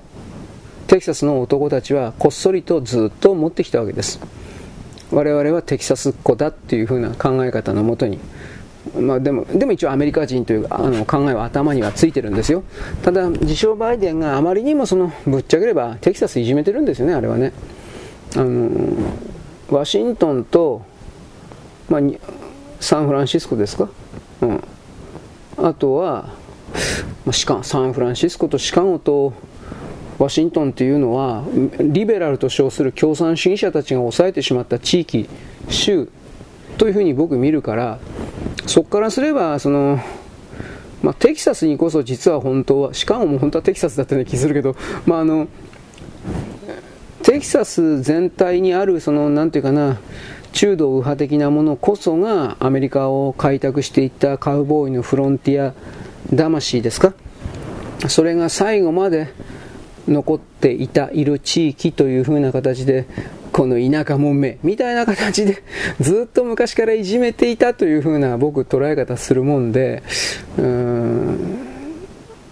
だからテキサスの軍人たちというのは、中央政府、特にオバマの時にですね、反乱をするだとか、なんかいろいろいろんな、いろんな情報、まあ情報だけね、出てたもんですけど、トランプ大統領の登場によって、そしてあの、米国の軍人の全体的な総合的な結論によって、まあ、オバマを下ろすと、トランプ勝たせると。いうふうな情報が前もってある程度来てたんで、だから、あの、2016年までに彼らは、テキサスの一部軍人及び民兵たち、えー、民兵、ミリシアですね、ミリシアたちと一緒に連邦政府に対して反乱を起こすみたいなこと本当に言われてたんだけど、さすがにそれはないですよね。そういう言い方をしますけど。ところが今、その、来年の2024年の選挙で、まあ、民主党勝つと思うんですよ。どう見たって。不正選挙で。そのことで、テキサスの軍人たちとか、あと退役軍人たちが、そこまでやるんだったら俺たちはアメリカから抜けてテキサス共和国を作るだとか、えー、セントラルアメリカという名前だったと思うけどそういう本当のアメリカを作るだとか一応、トランプ大統領の時代からなんかいろいろ動いていたそうなんですが実際にそれをやったとすればそのリベラルと称する自称バイデンの後ろにいるえーえー、ディープステート的な人たちですか？これは本当に戦争を仕掛けるでしょう。といってもその彼らにしたところで陸上戦力出すと思えんけどな。ミサイルとか爆弾やるだけじゃないかなと思うんだけど、本当のこと言えば。だけど、それやるかなやったらやったでね、あの、米国というのはこんなに愚かな国なんだ、投資の対象足りえないっつって、金、外国の金みんな逃げちゃうよ、そんなことしたら。やるかな、そこまでできるかな。そんな根性を持ってるやつが、今の泥棒民主党政権の関係者にいるかな、と僕はいろいろなことを思ってしまいます。わからんけどね。で、そういうことを踏まえてね、このブリックスがうんぬん。まあ、これはね、米国とその、を中心、それを中心とした G7 と言われている枠組みが非常に力を弱くしてしまったところから起きている動きだというのは間違いないんであって、で、この自称バイデンと言われているものをさらにあと4年間やったら、これは本当にね、あの、おはがきでいただいたツイートのように、ブリックス諸国のですね、動きが世界を震撼させるうんぬんかんぬんという風になるのは間違いないと思います。だけれども、それやられたらアメリカの中の経済界を含めるいろいろな人々が大損国流れに入るでしょう。そ、損得の流れになると、アメリカのこの民主党、共和党支持者たちの背後にいる、えー、まあ、経済界の人たちという言い方するけど、これは一致団結するんですよ。普段は右左で徹底的に喧嘩してるくせに。右左というか、まあ、東地域に金よこせ、右地域に金よこせ、ということで喧嘩しているくせに、やっぱりその、アメリカというところから全て金が逃げるような動きは、感化しないんですよ。さすがに。許容しないんですよ。だから、それを踏まえてどうすっかなと思って僕は一応見てます。これは。ちょっと待ってね。はい。えー、と、すいません、あの、例によって更新中でございます。えー、っとね、我ら生きるものはそろそろ終わるんでね、なんかラストスパートかけてるつもりなんだけどね、うまいこといかないですね。ああれはアインランドの処女一発目の小説だから、大したことねえなと思ったら本当に大したことなかったなと思って。ね。ただ僕は水源も正直面白くねえなと思ってたから、あやっぱあの、アインランドで表、すげえなと、すごいとまで言えんけど、まあすごいなと思えるのは、肩をすくめたアトラスだけですよね、これは。それ以外なんかいろいろ書いてねえだろ。あと、それ以降なんか政治活動ばっかりやってたら、あの人。一応あと他にはあの、アンセムっていうのはあるけど、短いやつが。アンチ、アンチセ、アンチセミティズムだったかな。まあ、これは反ユダヤってことですよ。セミティズムだったか、セミ、セミニストなんだろう、まずはユダヤ人を表す言葉なんですけど、アンセムか。アンセム。だからセミ、セミティスト。なんだかな。まあいいです。そのユダヤ人関係を差別に対して戦うのかどうか、なんかようわからんけどね。あるんですよ。それは別にどうでもいいのかな。賞金のやつやっぱつまらんなと、僕はいろいろ思ったりはしております。まあどうでもいいですね。本当にどうでもいいです。えー、っと、ちょっと待ってね。はいはいはいはい。ということでね、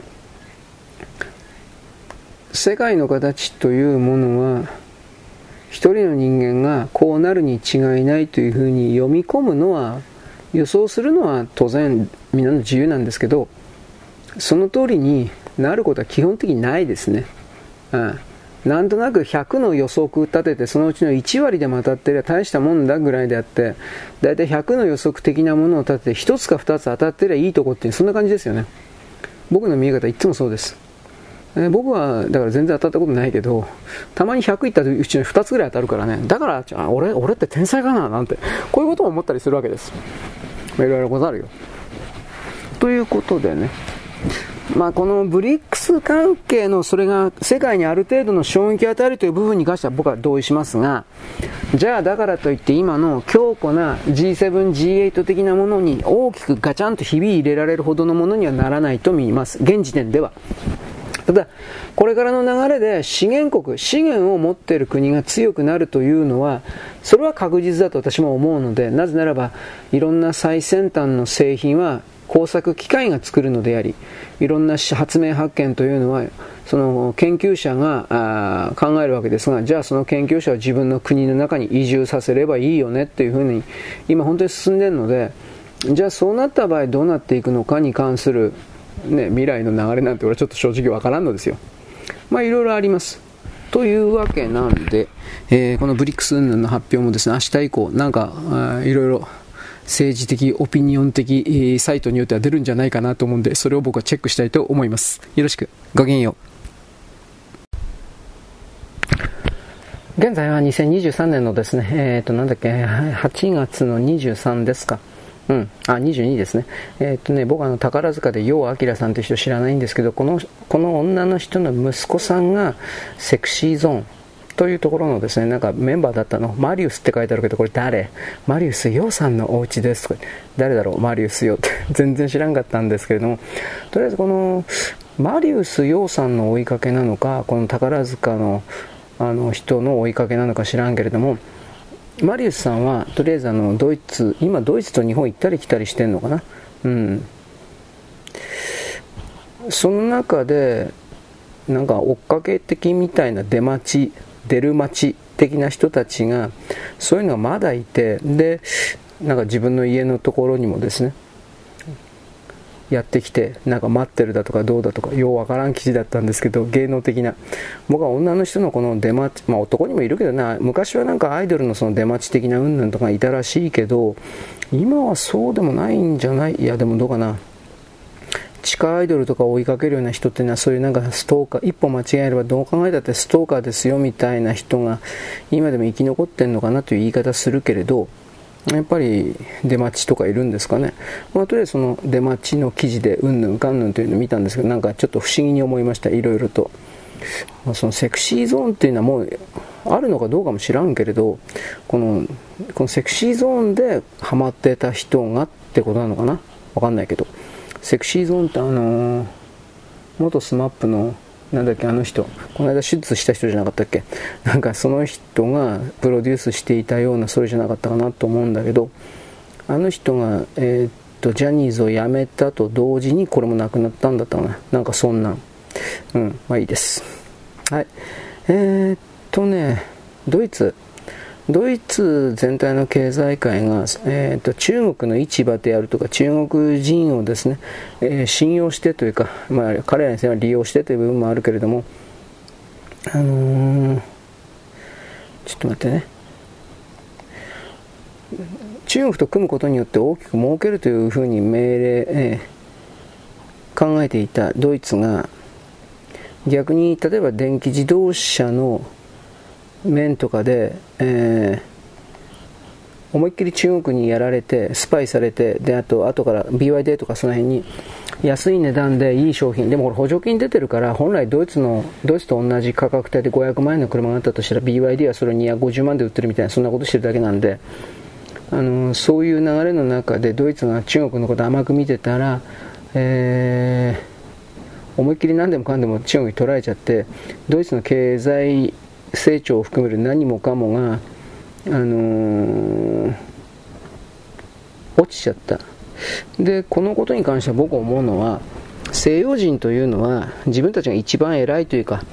そういうふうに思っていたから今でも思ってるでしょう。アジア人の猿なんていうものに自分たちがやられるわけはない騙されるわけはないというかそういう概念で全体を見ていた世界を見ていた。ところが気づいたら中国人に全部やられていた、まあ、ドイツと中国の付き合いっていうのはどちらかというと国民党の中華民国の頃からですよね。蒋介石が自分のところの軍隊を作るために、えー、ドイツの軍事関係者を呼び寄せて、えー、軍事教練であるとかあとまあ鉄カーブトから何からかんから全部ドイツのものを採用してで巨大な100万人の100万人もいらねえだろ。100万人の陸軍戦力を作ってで、えー、なんていうかな。じゃあ勝てたのかって言ったら戦争に勝てなかったけどね、うん、口だけなんだけど。でまあその頃からドイツの政治経済界と中国、中国人というものは深く付き合ってきたというか、まあ本当はもうちょっと前からなんだけどね、大清帝国のあの辺りからもだいぶ、なんというか、ドイツと深いつながりがあったんだけど、まあこれは今置いといて、とりあえずそのドイツが大変な目に遭っているということです。はい。えー、さっきも言ったけど、リボルバーリリーの記事のところ今やってるので、えー、なんかとりあえず爆死してる。綾瀬めぐみのせいになるんじゃないですかねこれこのままだったら。綾瀬めぐみは綾瀬めぐみでよかったと思うけどあの主演の女優の人ね。結局これは綾瀬さんがどうのこうのという以前におそらく脚本というか設定そのものが今の日本人にはちょっと古臭くて受け入れられなかったんじゃないかなという気はしますが、まあ、結局のところ僕は日本の中における監督だとか台本だとかねそういう人たちがあまりにも赤い人が多いというか、うん、その上であのそれを隠せばいいものをだんだん前に出してくるもんですからうんやっぱ面白くないんですよね。うんうん。なのでそういうので過去で散々騙されてきたもんだから日本の消費者というのはいや映画館で2000円も払うのバカバカしいとなってったんじゃないかな。2000円の価値は払う価値があるもんはみんな見ますよ。今の場合日本においてはそれがアニメしかないわけで実写の監督たちというのは自分たちの力のなさを振り返らずにあのアニメを規制するべきだみたいな形で言ってるけどそんなもん誰が相手にすんだよ。と僕は思います。はい。ということでねちょっと待ってね。まあ、リボルバーリリー、まあ、さっきも言ったけど予告編しか見てないんだけど予告編見る限りでなんかいいんじゃないんですか？という、まあ、予告編はいいように見えるよね、うん、でも大正から昭和の初期ぐらいの設定らしいんだけど昭和12345年ぐらいなまあ、いわゆる中国の中での疎開があってどうのこうのみたいな上海リリーみたいな考え方なんでしょ？それがダメだっていうわけじゃないけど、やっぱ相当無理があるような気もしますけどね。もうちょっとなんか、台本運動以前に、設定を考えられんかったもんかな。うん。日本のスパイモンというものを僕はダメだっていうわけじゃないけど、なんかこの辺りの年代を使うのは、ちょっと違うんじゃないかなという気はしておりますけどね。はい。えー、っと、これはまださっきも言いましたが、えー、中国でね、仕事がないので、というか、そのエリートの人々に仕事を与えることできないね、大卒の人に。だから、うん、百姓なれという風な形でね中国政府がなんかいっぱい動画を作って流してるそうです。で、イケメンのね、人たちが中国行ってなんか稲とか、なんかよくわからんけど、それ抱えて動いてるみたいな。うん。だけど、中国人みたいなプライドの高い人たちがまずそんなもん受け入れるわけないと思うし、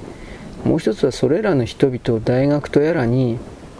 送り出すために多くのその一族がお金出してるという現実があってそこを考えた時に、えー、一流大学出して本来ならばテンセントだとかああいうところに就職させなきゃいけないものが100勝になりましたって言ったら一族は許さんと思うよ。その一族っていうのは大体その農村戸籍の農民たちっていうのはほとんどだから。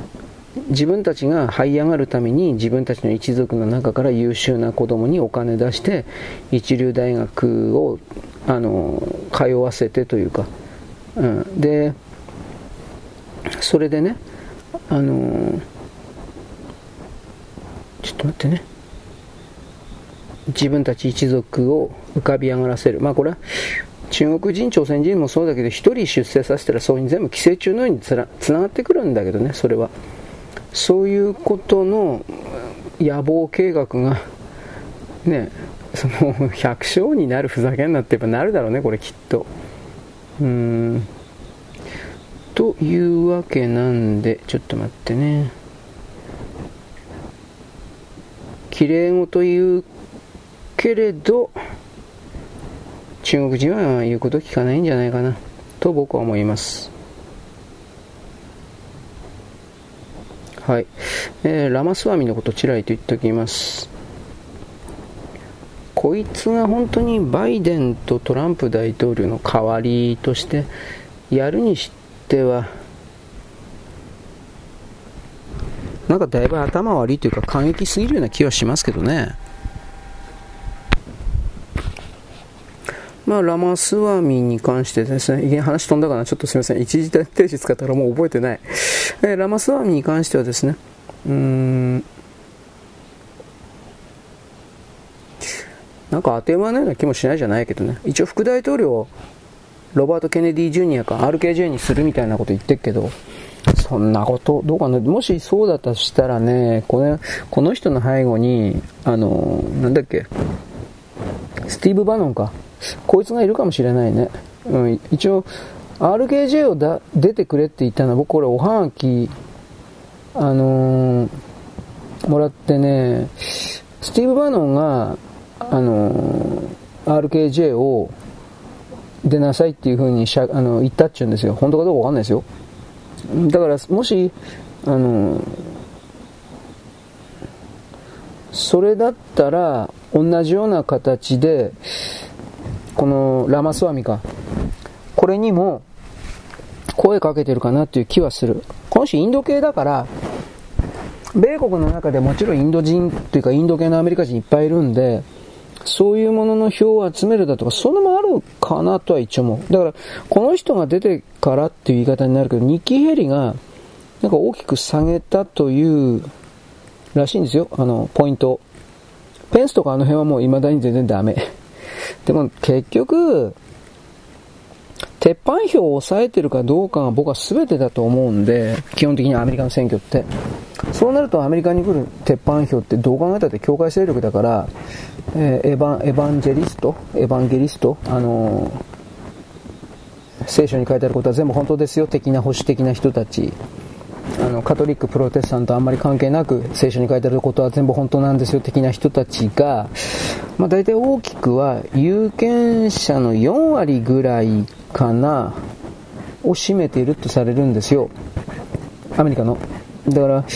ーんその最低でも40%抑えているとされる。あごめんあのそれは宗教勢力の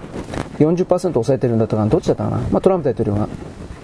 だから、そんなこのポットでのラマスワミといったこれらが、うん、で、取れるとは思わんけどね、なんか変な、変な旋風みたいなね、うん、が起きれば別だろうけど、でもまあ、でも結局のところほら、民主党関係が、あの、明らかに不正選挙やるのも分かってんので、だから、うん、その後ですよね。僕は何度も言うけど、まあ、アメリカが割れるだとかなんかかっこいいこと僕言うけどさ、そんなことすら起きずにダラダラと民主党というこの強奪泥棒集団に共和党系の、まあ、本来の古き良きアメリカ人的な考え方というそんな人たちが、えー、結果的に従っていくというか、うん、でもそれはそれは多分ねあのアメリカのおしまいが早くなるだけでアメリカもおしまいだとは思うけどただそれを伸ばすのと短く終わるのすぐ終わるのとやっぱ違うんでね。うんどうな本当に分かんない。ただ分かってることは2024年の選挙はどう考えたって2002あの民主党勝つだろうなってことなんですよ。何をどうしたって。つまんないよね。それって。うーん。はい。えー、次の話題なんか川口のこと今言ってんの？今記事やりながらやってんので。えー、っとね。川口今ほっといたらね警察頑張れって言わないとねカリフォルニアあのー、カリフォルみたいな泥棒効果になっちゃうんで公務員の方がね自分、まあ、誤認逮捕か何かで自分たちのメンツが破壊されるのは困ると思うのはわかるけどこれ事なかれ主義みたいなことをやってると外から今まで以上にどんどんとそのクルド人を計画的に入れ込まれて川口がねどうだろうね俺今新大久保ってたくさんの人がいるけど新大久保はそれでも治安的に落ち着いてんのかどうかっていうことはようわからんのだけどあれよりもひどい状態につまり街の繁華街的なところどこ行ってもクルド人が街角に立っていて姉ちゃんやらせろやみたいなことを、えー、下品に口汚く言っていてさ。でその状況で、えー、というか本来昔から住んでいた川口の人たちがこそこそと、うん、逃げるように生きるという明らかにおかしいですよねそれって。でもそういうことがあのー、ちょっと待ってね。起きるかもしれないということですよ。僕自分の住んでるところにそんなのってやっぱ正直嫌なんでやっぱこれは今の段階で警察さんにねまあ何らかの頑張れみたいなこと言えりゃいいんだけどでもあの僕たちもやっぱ悪いのはね警察やってる人も人間なんで死にたくないんで怪我したくないんでそういうことを踏まえてじゃあじゃあどうしてもらうのがいいか彼らにも警察官にも怪我をしないような形で、えー、このクルド人の全てとはまあ今のところ決めつけんけどそのうち全部ダメだというふうになるか知らんけどこいつらを弱体化させて弱めるということをどうすりゃできるのかっていうことを知恵絞ってやっぱやるしかないんだよねこれきっとね。はいちょっと待ってね。はい次次の記事今パッとやりながらやってますけど今立憲民主党がですね、えー、自民党の総理総裁の解散権というものを法律によって、えー、破壊するというか弱体化するということを目論んでる的なそういうところの項目ですけどえー、っとどうかな。それは不信任案をおもちゃのように何度も何度も出してってさそしてあのー、議会の進行をですね妨害することしかやってこなかった野党勢力立憲民主とかそれは何にも言う資格ないんじゃないかなと僕は思いますが。はい。うんちょっと待ってね。またそういうふうに首相の専権事項を縛ってしまうと野党勢力というのはさらに調子に乗ってあの議会の遅延工作、妨害工作というものを今でさえひどいのにさらに、あのー、ちょっと待って。ねひどくなる。本当に大事な法案を決めるときに何もできなくなるうん。それが始まると思うんで、僕はこれやっぱどう考えたって、えー、やらせるべきではないと思います。はい。ちょっと待ってね。やっぱあの、変な変換してんな。ちょ、ちょ、はい、はい、はい、はい、はい。はい。感じていると。うーん。はい、いずれにしてもですね、暑いから皆さん、あ体力ね、気をつけてくださいね。えー、もうもう、1時、2時、3時とか暑いからね、昆虫でさえ泣いてません。セミ泣いてないんですよ、暑いから。はい、よろしく。ごきげんよう。現在は2023年のですね、え8月の23かな ?22 ですね。22です。私先ほどですね、あの、ブリックス関係のですね、なんたらかんたらツイートをいただいたんですけれども、それそのツイートを実際見に行ったんですが、日本語翻訳になって、これからはブリックスの時代だ、らららというふうに書いてあるそれであってですね、別にそれは嘘だとは言わないんですけれども、急激にですね、まるでスイッチがパッチンパッチン切り替わるかのように、ブリックスが前にドカンと出てくるのかというと、どうだろうなという言い方をします。ブリックスは伸びるとは思いますが、じゃあ今の G7 にきなり対抗するような形で何か出てくるのかというと、あーという言い方は正直あります。この中で米ドルと強く連動している人民元というものを外した場合においてブリックスの中の協調というものが取れるのか。でインドがねあのデジタル人民元がどうとか言葉ばっかり先行していっぱい騙してるけど中国がそんなものに対してうん分かったよ。デジタル人民元で行くよ。なんていうことを多分僕やんないと思うんですよ。なんでかそれは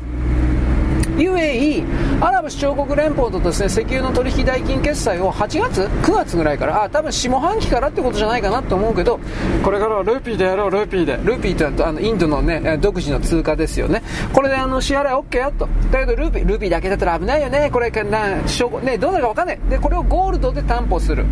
あ金の純金ですねでインドはこの準備のために21年22年とたくさん金の現物を買ってましたえー、ですね。で結局これは中国も実はそれをやっていて自国の中の、えー、米国国債であるとかドルの保有をどっかんとこ手放してたんですがこれ2つの見方都合のいい見方はね中国はこれからドルの決済権から抜けて人民元の独立権を作るんだ。これこういうわけでいかにもなかっこいいでしょう。これからは中国の時代中国様の時代だ。ってなるでしょう。でももう一つの見方、いや、中国、ほら、固定相場制で人民元固定してるでしょ。でも中国の経済ドカンと下がってんじゃん。本当は本当は中国の人民元なんて大暴落するんだけど、そしたら困るじゃん。だから、あのね、金のゴールドとか、米国債とか山ほど売ってさ、で、その代わりにゴールド買って、で、なおかつ自分のところの通貨支えてるだけだよって。こんな風な説明だなんだ中国全然ダメじゃん。弱えじゃん。となるでしょう。両極端なんだよ、両極端。これからは中国派という人は何が何でもどんなことしても中国なんですよ。もう箸一本これこれからは中国の時代で待ち棒こけてもですねこれから中国の時代これしか言わないんですよ。それが彼らのあの処世術だから。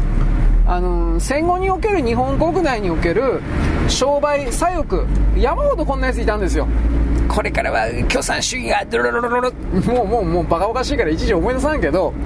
反戦反戦と言ったらねあ反対戦争反対戦争と言ったら講演会本が出る、えー、なんかギャラが出る。ねラジオにもでね昔はラジオだけどラジオにも出させてもらってですねギャラがもらえる。金になるんですよ。だからみんな反反対左翼。反対左翼で反対戦争やったんです。大江健三郎なんかその最たるもんだろ俺あいつの文章なんかどこいいのかいまだに分かんねえよはっきり言うけど。単に読みづれえだけだろおめえ。というようなこと僕僕僕と僕とかね僕の周りなんかねはっきり言うけど司馬遼太郎なんかもねはっきり言ってコテンパンなんですよ。なんだあの赤いやつはよ。なんでこんなやつを日本国民は支えてんだよお前。というような形でみんな喧嘩腰なんですが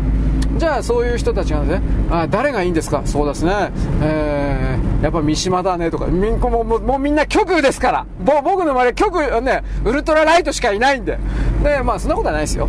みんなライウルトラライトしかいないとか言いながら右も左も関係ないんですよ。一番合理的なのは一番金が儲かるのは何なのかな。何を言えば女が寄ってくるのかな。その時は左だよね。今は右だよね。こういう非常に薄汚くて邪悪で狡猾でですねちんちんのことしか考えてないようなやつが僕の周りにはいっぱいいるんです。やることしか考えてないんですよ。本当に。ねモテないから。これはモテる人間だったらですねそんなこと考えないんですよ。で僕たちは持たないので毎日をこのように思想で、えー、ていうかな、えー、切磋琢磨しております理論闘争んなことはねえけど。まあでもね、右とか左にこだわりすぎちゃダメなんですよ。これ宗教もそうです。宗教のことを持ち出しましたね。あなたはロロロロまあこういうややこしい人も今まで出てくるので、僕はあんまりこういう宗教だから言ったじゃないですか。僕にとっては宗教ですら趣味娯楽なんですよ。王族だとか貴族だとかも全部趣味娯楽なんですよ。はっきり言うけど。そんなことは人間が生きるにおいてですね、大事なことじゃねえんだ。と僕はいつも言います。大事なことって何ですか？ご飯食べること、やること、子供、子供産ませて作ること、育てること。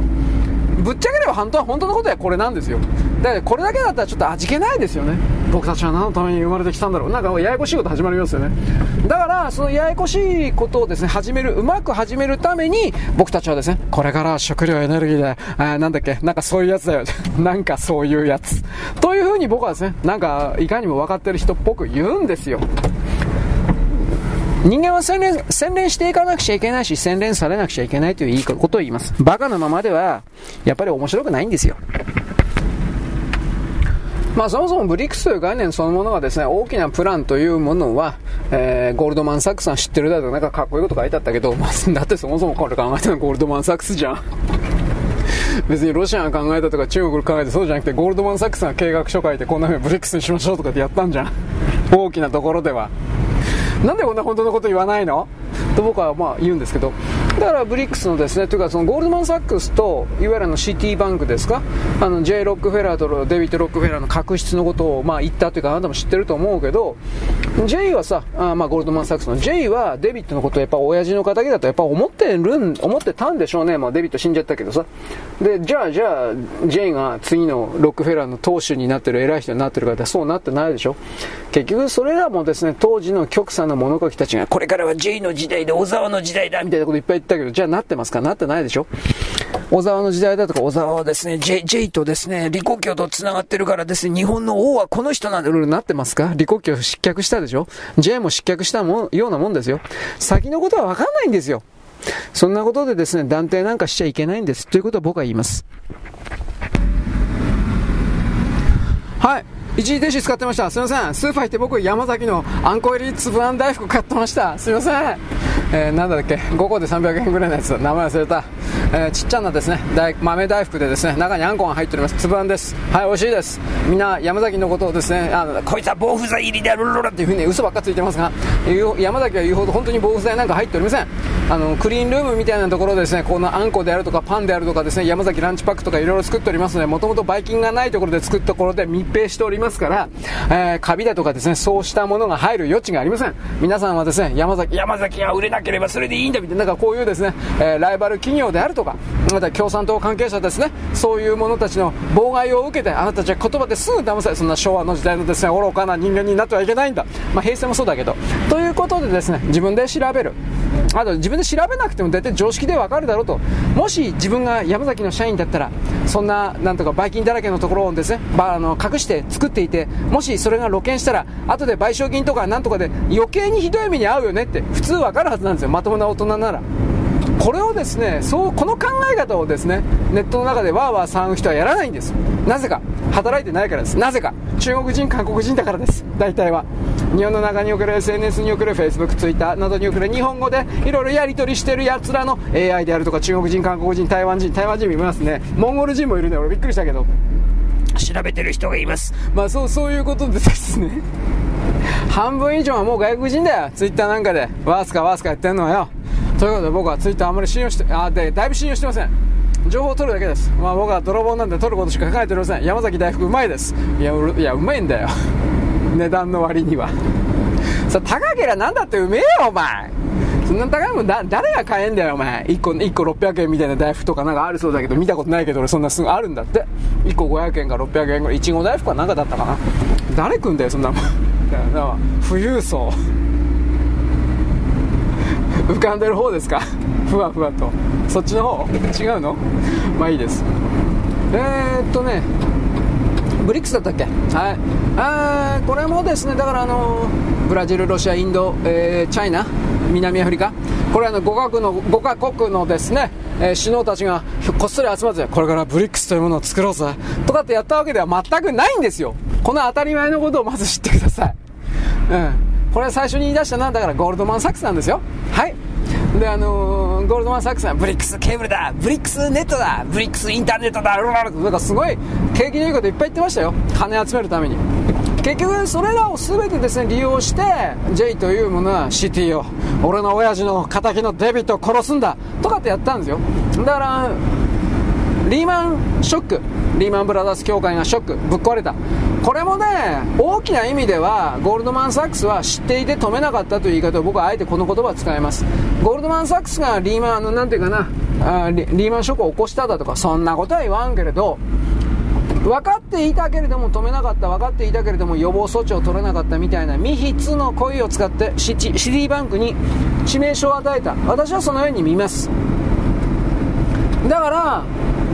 リーマンショックの時においてゴールドマン・サックスはシティバンクに比べればほとんど無傷です。ひどい目にやったのはシティバンクだけです。よもうもうぶっちゃければ大きな言い方で言うんだったら。それがですねあのあれらの一族の中にこれ各室デビットはね J のお父さんを殺したと言われています。まあもう本当かどうかわからんけど J ロックフェラーがそういう風に信じてるということが大事なんですよ。僕は証拠ないから分かんないからね。だからデビッド・ロックフェラーの後継ぎと言われていた目されていた孫のリチャード・ロックフェラーを、まあ、J が殺したのか J じゃないと思うけどね。僕はあれあれは米国の中の軍事勢力だと思うんだけどおそらくあれは彼の乗っていたセスナ機だったか自家用ジェットだったか何かを無人機で攻撃したかミサイルで撃ち落としたんですよ、うん、なぜならば現場の警察官のですね現場検証みたいなものが普通の人以下のああこれあ事故だねおしまい何にも調べてないんですよあっという間に終わったんです確かリチャードの死因に関しては墜落死に関しては何一つまともに調べてないんですよ僕の見え方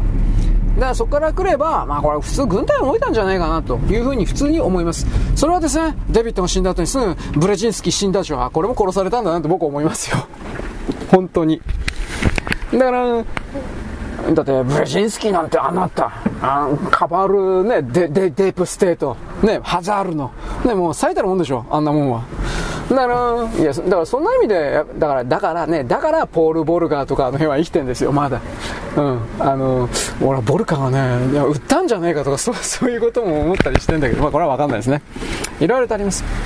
我々の知らないこともですね、まあ想像いっぱい巡らせるのもいいんだけれども、少なくともでも表のそこだけではないような何かはあるんだという、これぐらいの広い考えは持っていてもいいんじゃないかな、みたいなことは僕は言います。よろしく。ごきげんよう。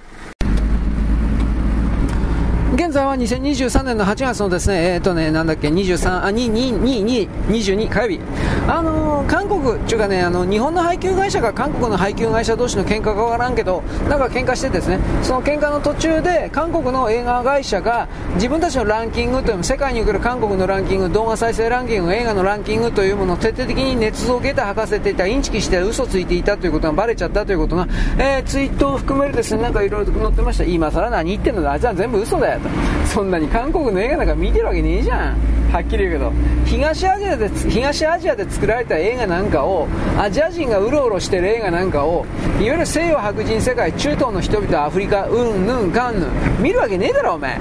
みんな待ってるやだよお前。だからそういう意味においてですねなんか我々はなんか日本の映画だけはダメなんだ。方が。違う違う違う違う違う違う。東アジア人のアジアの映画なんか誰も見てねえよお前大きな意味においてはアニメはともかくとしてそういう実写映画なんか誰も見てないってと僕はここまで言いますだんだんと傷つく人がいるみたいだけど知ったことでありませんリボルバー・リリー面白いらしいというふうに言ってるけどそれすら嘘なことまあ面白いんでしょうけどね普通程度にはだけどじゃあそんなすごくね金払って見なくちゃいけないほどなんかすごいなもんなんですかって多分そんなこと全くないんですよどうせはい置いといてえー、っとね日本の福島の処理水の濃度だとかそういうもの世界に全世界におけるトリチウムですがこれらのですね汚染濃度というか放出濃度というものの発表が昨日だったか行われています。福島のその処理水と言われているものは他のところの6分の1だったか5分の1だったか。まあとにもかくにもものすごく低いもんです。レベル的にも数字的にも、えー、翻って中国韓国はものすごく高いです。もう濃い濃い、えー、まあ原水原液みたいなもんですね。カルピスのカルピスの濃い濃い原液です。あれは5分の1からですね7分の1に薄めてください。あラベルには5分の1って書いてあるけどあれでも濃いっていう人がいますね。まあまあ俺は軽く、まあ、1回飲んだことあるけどね。あなおなうまいんかと思ったけれども。昔のああいう味が好きな人にとってはたまんないらしいです。カルピスに関しては。はい、まあ、でも大体のパックジュースですか、えー、なんかパインだとか桃だとかいろいろあるけれどあのままではちょっと飲めないね。やっぱ薄めないとダメなんじゃないかな。濃すぎるんだよね。甘すぎるというか原液のやつは。普通に果汁100%っていうやつは本当は本来そのまま飲むことが望ましいんだろうけど、えーん、まあ、なんちゅうかね濃すぎるというか甘すぎるというか。そういうことを強く感じますね、まあ、だからなんだっていう話なんですけど。はい。えー、っとですね、米国に来る選挙の混戦模様とか、それでもやっぱりトランプ大統領が、まあ、前に出てます、これさっき言いましたね、でそのことによってトランプ大統領の替え玉がとかって言ってる人がいますが、これ先ほども言ったように、この人たちの情報発信してる人たちが、あの自分の身の安全のために、時々のその本当の真実の情報の中に、明らかに嘘を入れる、見る人は見れば確実に嘘だと分かるような情報を入れることによって、その情報発信者自身の身身を守るということをやってるんだというこのシステムがある。ということは知っておいてほしいんですよ。これ知らなかったらですね全てが使い物にならないダメだというふうに騙されてしまいます。そんなことはないんですよ。それをより分ける目が必要だということです。はい、でです、あの中国の経済崩壊的なものがですね、もう今は無事平穏、何の問題もないんだという風な形で、表のメディアはこれ一切伝えてないですね。これは中国に投資しているような日本人の投資家、投機家だとかそういうものを、一般の投資家、これをパニックに落とさないというか、まあ、そもそも日本の投資家というか、その投機家において中国の関連にそんなに全財産突っ込んでる人いるんかな、俺はようわからんけど、このこのこれらの世界は。で、まあ、とにかくそういう不安を出させないような日中報道協定とかいろいろ含めて、中国にとってつく都合の悪いことは表のメディアは全然出ないですね。テレビラジオ新聞的な、えネットにおいても普通の新聞社的なそれは。だけれども、えやっぱ普通の阿鼻教官悲鳴みたいなことは中国の内部からいろいろ出ております、まあ、隠れ隠れね借金でやるとかね1 1超計とか1計 1, 1計2500兆円だったかな。なんかもうわけわからん数字がいっぱい出て何何言ってんのかよくわかんねえなというふうな、まあ、とりあえずこれまだまだ出るでしょう。あのー表のまだまだ表のその帳簿的なものしか出てないんで裏側っていうかそのたまたまりにたまったものに関してはこれから出るでしょ。うで僕はあの必ず特性例というの借金なし。あの払払わないしあの借りない借りないし貸さないし払わないし。つまり取引そのものはなかったことにしろというですね強い強い命令がどうせどっかの時点で中国共産党政府から出ると思ってます。だってそうしなければこんなもんまとまりつくなまとまりがつくわけないじゃん。である程度までは米国を含めるような海外の関係者に支払いはするけれど、えー、中国国民に向けた国内のそれは全部踏み出す踏み倒すんじゃないかなと思います、まあ、あとはわけのわからないお金じゃないような紙切れであるとか全然完成していないようなアパートとかマンションをやるだとかもらったってどうにもならないゴミを押し付けるだとかなんかそういう方向に行くんじゃないかなと僕は見ますが、まあ、これはこれがさっきの話です。どうなるかねこれ。でこれに向けて中国の国内の親中派と言われている人たちが徹底的にどのような動きをするのかですはい次えー、っとね私さっきちらりとおはがきいただいてですね、その時に何か書いたんですが、えっ、ー、とね、愛子天皇をですね、擁護しようという風な動きが今ね、左側の中でいっぱい、いっぱいというか複数動いてんだっていう風のを言ってるんですね。えー、そのおはがきの人はですね、そんなもん反逆罪だから無理だよ。うん、そうなんだ、普通はそうなんですけど、これらの人々というのはね、まあ、テレビ番組なんかでね、日テレというか読売テレビあたりがなんかね、いても委員会かなんかで仕掛けてたんですよ、確か。えー、っとね、えっとね、長子相続、つまりあの、一番最初に生まれた子は女の子だったら女の子にそれを継がせるべきは。この場合、愛子天皇ですね。この場合においては。で今の日本というのは男系男系相続だから秋篠宮様がおられるわけだから本体ならそこにね継いでもらえばそれでいいだけなんだけど愛子天皇がどうのこうのってのは秋篠宮様が仮にこの世にいなかったら生まれてこなかったらそれで言ってりゃいいけど秋篠宮さんがおられるのに何言ってんのおめえらなんですがしかし無理やりにですね愛子天皇愛子天皇って言ってるわけです。もちろん当然裏があるでしょう。中国だと思いますよ普通に。でまあそのおはがきの方というのはですねそんなことあるわけないと反逆罪だよというふうに言ったんですけどまあいくつかラインとしては動いてるんですが僕はその中で一つはねとりあえず小林義則が最近ね今月かな愛子天皇論という漫画出してます。あの単行本というか、うん、1500円ぐらい？わかんないけど。まあ見てないんですよ僕は。見てないけどあの人もあの人保守だったのか共産だったのかようわからん人だからね。俺ようわからんのだけどまあ、とにかく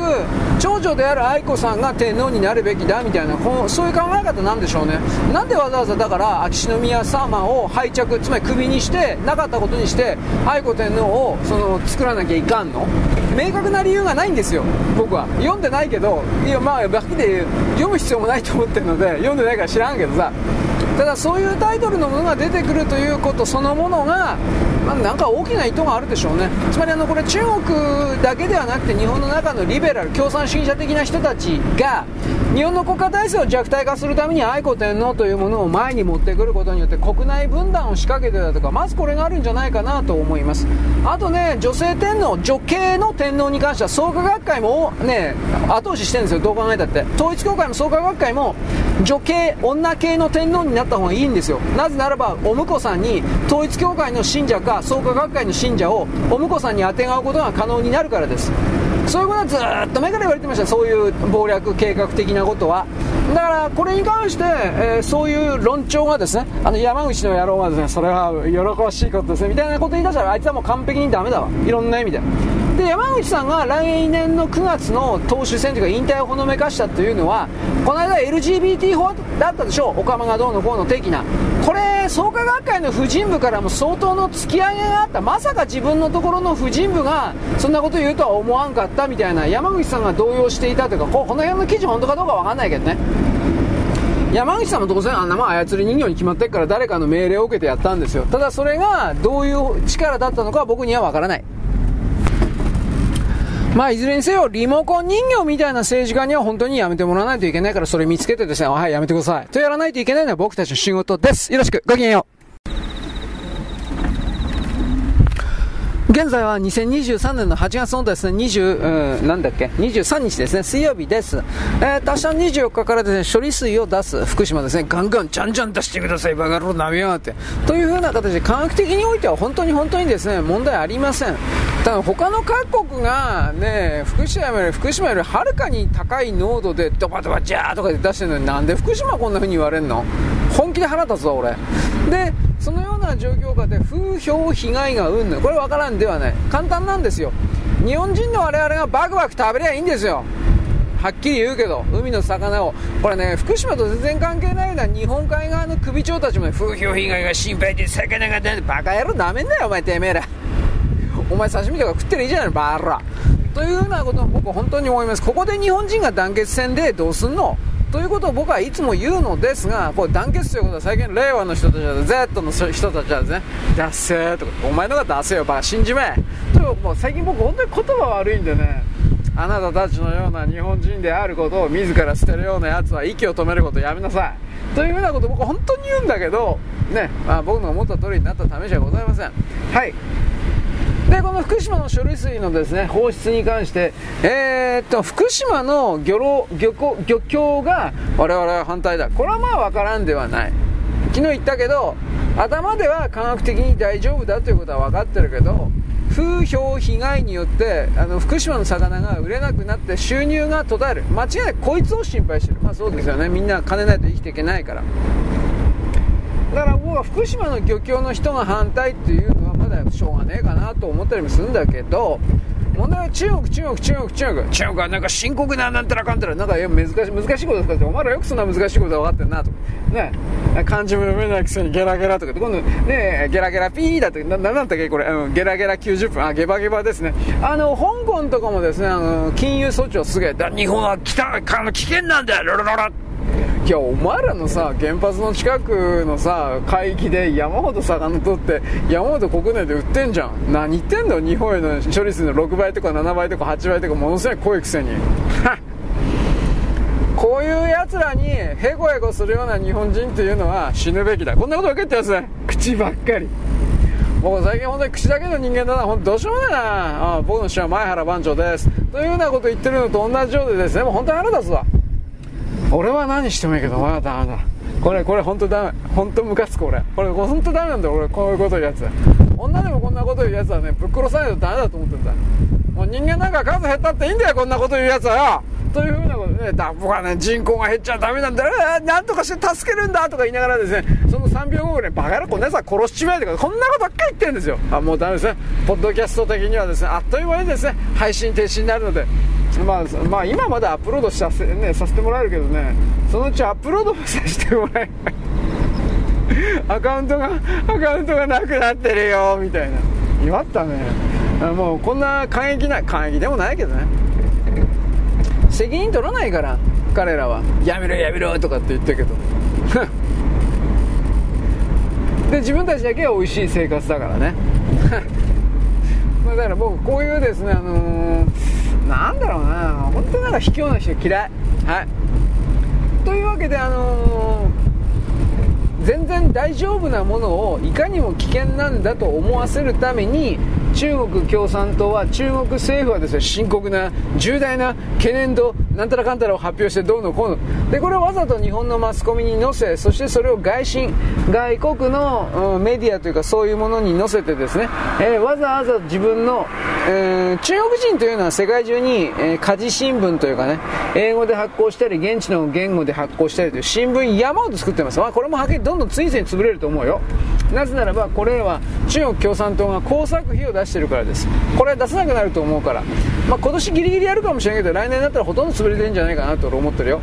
だって独立採算できてないもん。ざまーとかって俺思うけどさ。でまあとにかく日本が日本が日本が福島。なんかこの言い方あれだよね。鉄道だよ。日本が日本が福島のなんていうの。これだよね、えー、次はなんとか次はなんとかでございます。みたいな。これこれと同じようなね。これ連携パターンあるんだろうねこれきっとね。まあどうぞよ。ということで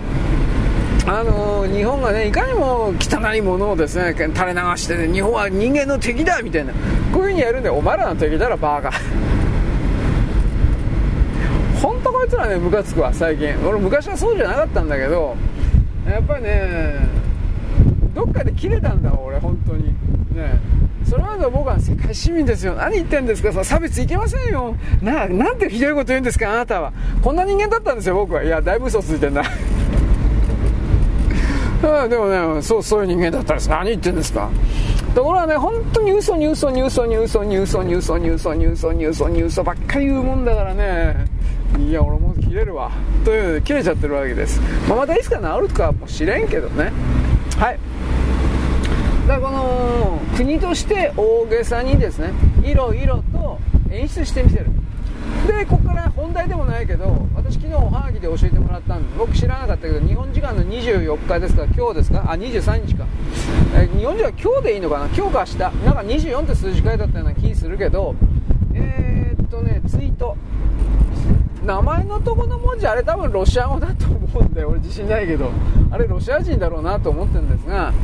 あこれがなんかブブブブリックス会議がなんか南アフリカでブリックス会議あるそうですね。でマクロンがこれ電撃に参加するんじゃないかとかってまあ先月ぐらいから言われたんかな。でフランスの中の議会からお前何考えてんだお前先進国じゃねえのかよ。というような形で散々付き合いとですね叩かれてたんだけどそれでもマクロンは出るかもしれない。プーチン大統領にもこの間ほら習近平主席に会ったでしょ中国の。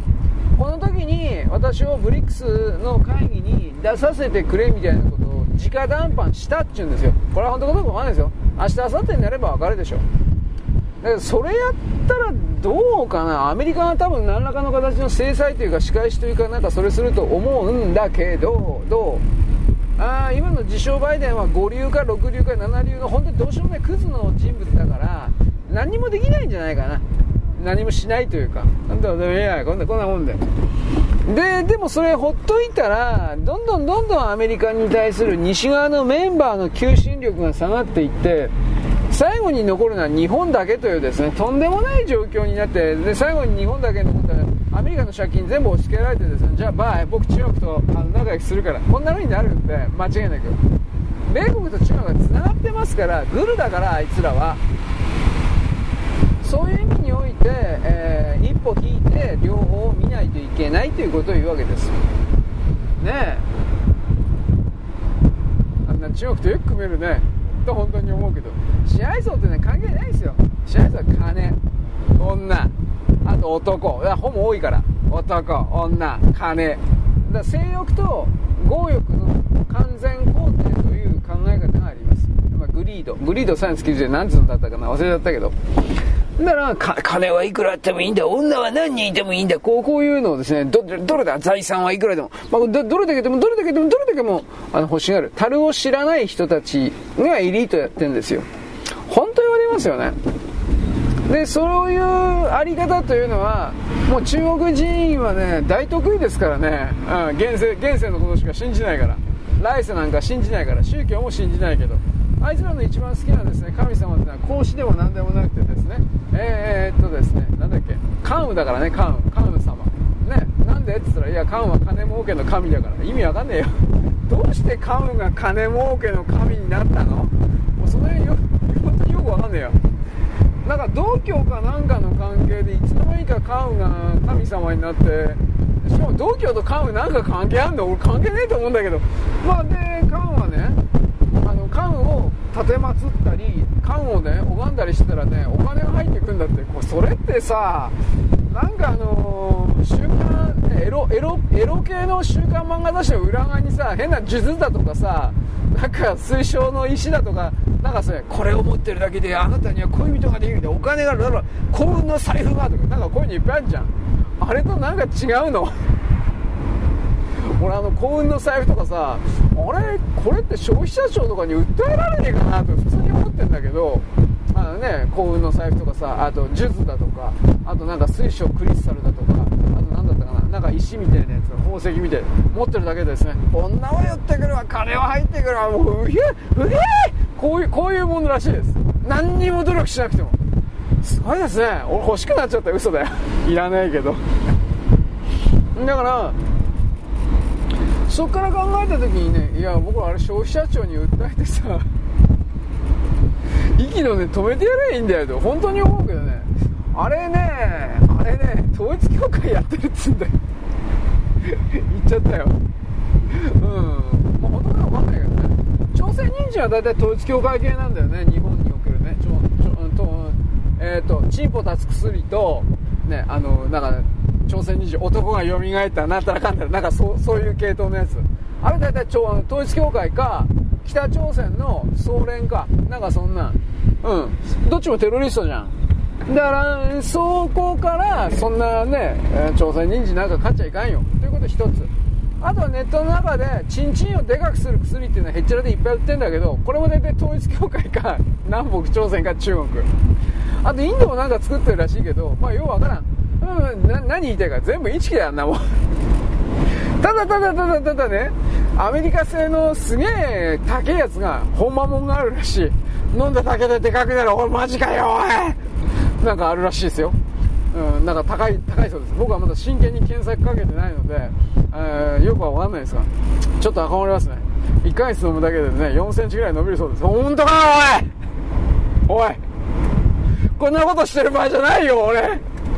とはそういうこと言うんですまあねこういうこと言って女の人はね、配信ね100人もいないけど10人いたら1人ぐらい女に聞いてるやついるけど男ってバカねえでバカ野郎てめえらほほ、ね、おっぱいでかくすることやってんだろお前知ってんあのーこれらのですね、なんかイカ様というか、本当にうさんくさい怪しいですね、商品の中になんか、えっ、ー、とね、おっぱいをでかくする、なんか、えっ、ー、とね、あれ何あれなんかバキュームみたいなのありますよ。なんか、えー、カップみたいなの当ててね、なんかスカスカスカとか言ってなんか、え空気、空気圧下がってね、おっぱいがこう吸い出されてきた。だけどこれって、これって、なんかハリチオでもなんか似たようなのなかったけど、僕は、知りませんか？あの、えっとね、もぐさとかはあのありますよね。あのなんか草草みたいなもの乗っけて火つけてあちちちとかってやるやつ。それ以外になんかそのそうですね直径 5, 5センあ7センチぐらいのガラスガラスかな、うん、ガラスでできたような変なお椀みたいなものがあって。でえー、っとねどうすんだったかな？もぐさみたいなものを乗っけて火つけるでしょう。でそこにガラスの輪みたいなペッタンとつけるんだったかな。そしたら中の空気が燃えるからなんだろうか。僕はようわからんのだけど真空に近くなるので酸素消費されて真空近くなるの？ようわからんけど。ほんで、そのガラスの内側が、えー、気圧が低くなって、で、皮膚をね、キューッとか言って、あの、吸い取るというか盛り上げるんだって。これ何の治療だったかな？あの血行悪血行悪いの治すんだったかな？これマジでなんかそういう治療あるんですけどなんちゅうやつだったかな？うん。でそのおっぱいをでかくするやつもなんかそういうおっぱいの形みたいなやつペタンと当ててあれは単純に空気抜くだけだと思うけどね。スコスコスコとかなんか手動ポンプ的なもので。なんか売れてんのあれはあんなもん。本当に売れっかないやちなみにですねそういうあの吸い取るタイプでチンチンをでかくするというのでそういうのもあります。なんで俺これ知ってるかというと FC2 動画かどうかでそんなもんねアップロードしたバカがいたんですよ。こんなもんやんのやめてめ。ね別に見ませんでしょ。あの FC はねホモ動画がいっぱい時々上がるんだよまとめて。あれな誰やってんの？やめてくれ。あの男同士でやってんのね。本当に本当にそういう女同士のだからもろ出しのねあの無修正の曲も丸出しなのもたまに上がってるけどでもすぐ消されるんだが男同士の方のやつは結構残っててやめてくれよ。これなんだよこれ。と思ったりします。でも僕はこれ FC2 はまだねあのあれなんですよ。良心的なんですよそれでも。もうあの消すからちゃんと。ダメダメというか X ビデオとかあの辺行くとさもうホモ動画とかももう山ほどあるもんね。やめてくれよ。もう間違っても検索しないけどね。はい。あポルノハブとかもなんかそうホモ動画的なものはあるそうだけどようわからん。で中国のエロ動画サイトはあんまりホモ動画がないそうです。これ多分中国政府に、えー、チェックされるからじゃないかなと思うんだけど。人民解放軍とかね中国の政府はね中国人の男はたくましい戦士でなければならないみたいな形であのイケメン的なですね化粧バンバンするような男ぶっ殺せとかなってるみたいなんですよ。本当かどうかわからんけどね。でも中国はホモいっぱい増えてるんですよ。本気で。えだからエイズも増えてるんですよ。なんで僕こう知ってんのか。ねホモ雑誌というかホモサイトにそれ書いてあったんですよ。なんで書いてあったか知ってますか？ええ中国での出会いを求め発展場ですね。発展場発展場あるんですって。中国山ほど。やばいよね。本気で。いや俺怖いわ。本気で怖いわ。えー、一夜のねえー、なんていうか恋を求めて日本のオカマが中国とかに行くんだって。そうですか。大変ですね。本当に大変だわ。まあもうまあまあ僕はそういうの興味ないんでマジで。勝手にやっててくださいとしか言わんけど。まあ行くだけ行って中国行ってエイズになって帰ってくるのもそれ好きだ。勝手にやってくださいだけど。俺分からんわ。オカマはこういう時にねなんだか知らないけど行動力で行動力あるんですよ。ね。オカマとねあのー、ペドフェリアのやつがね 最悪。えー、小学校5年生6年生ぐらいの女とやりにねフィリピンとかあの辺行くんですよ。そしたらねあとあとね、ま、ラオスだとかああいうとこ行くんですよ。そしたらね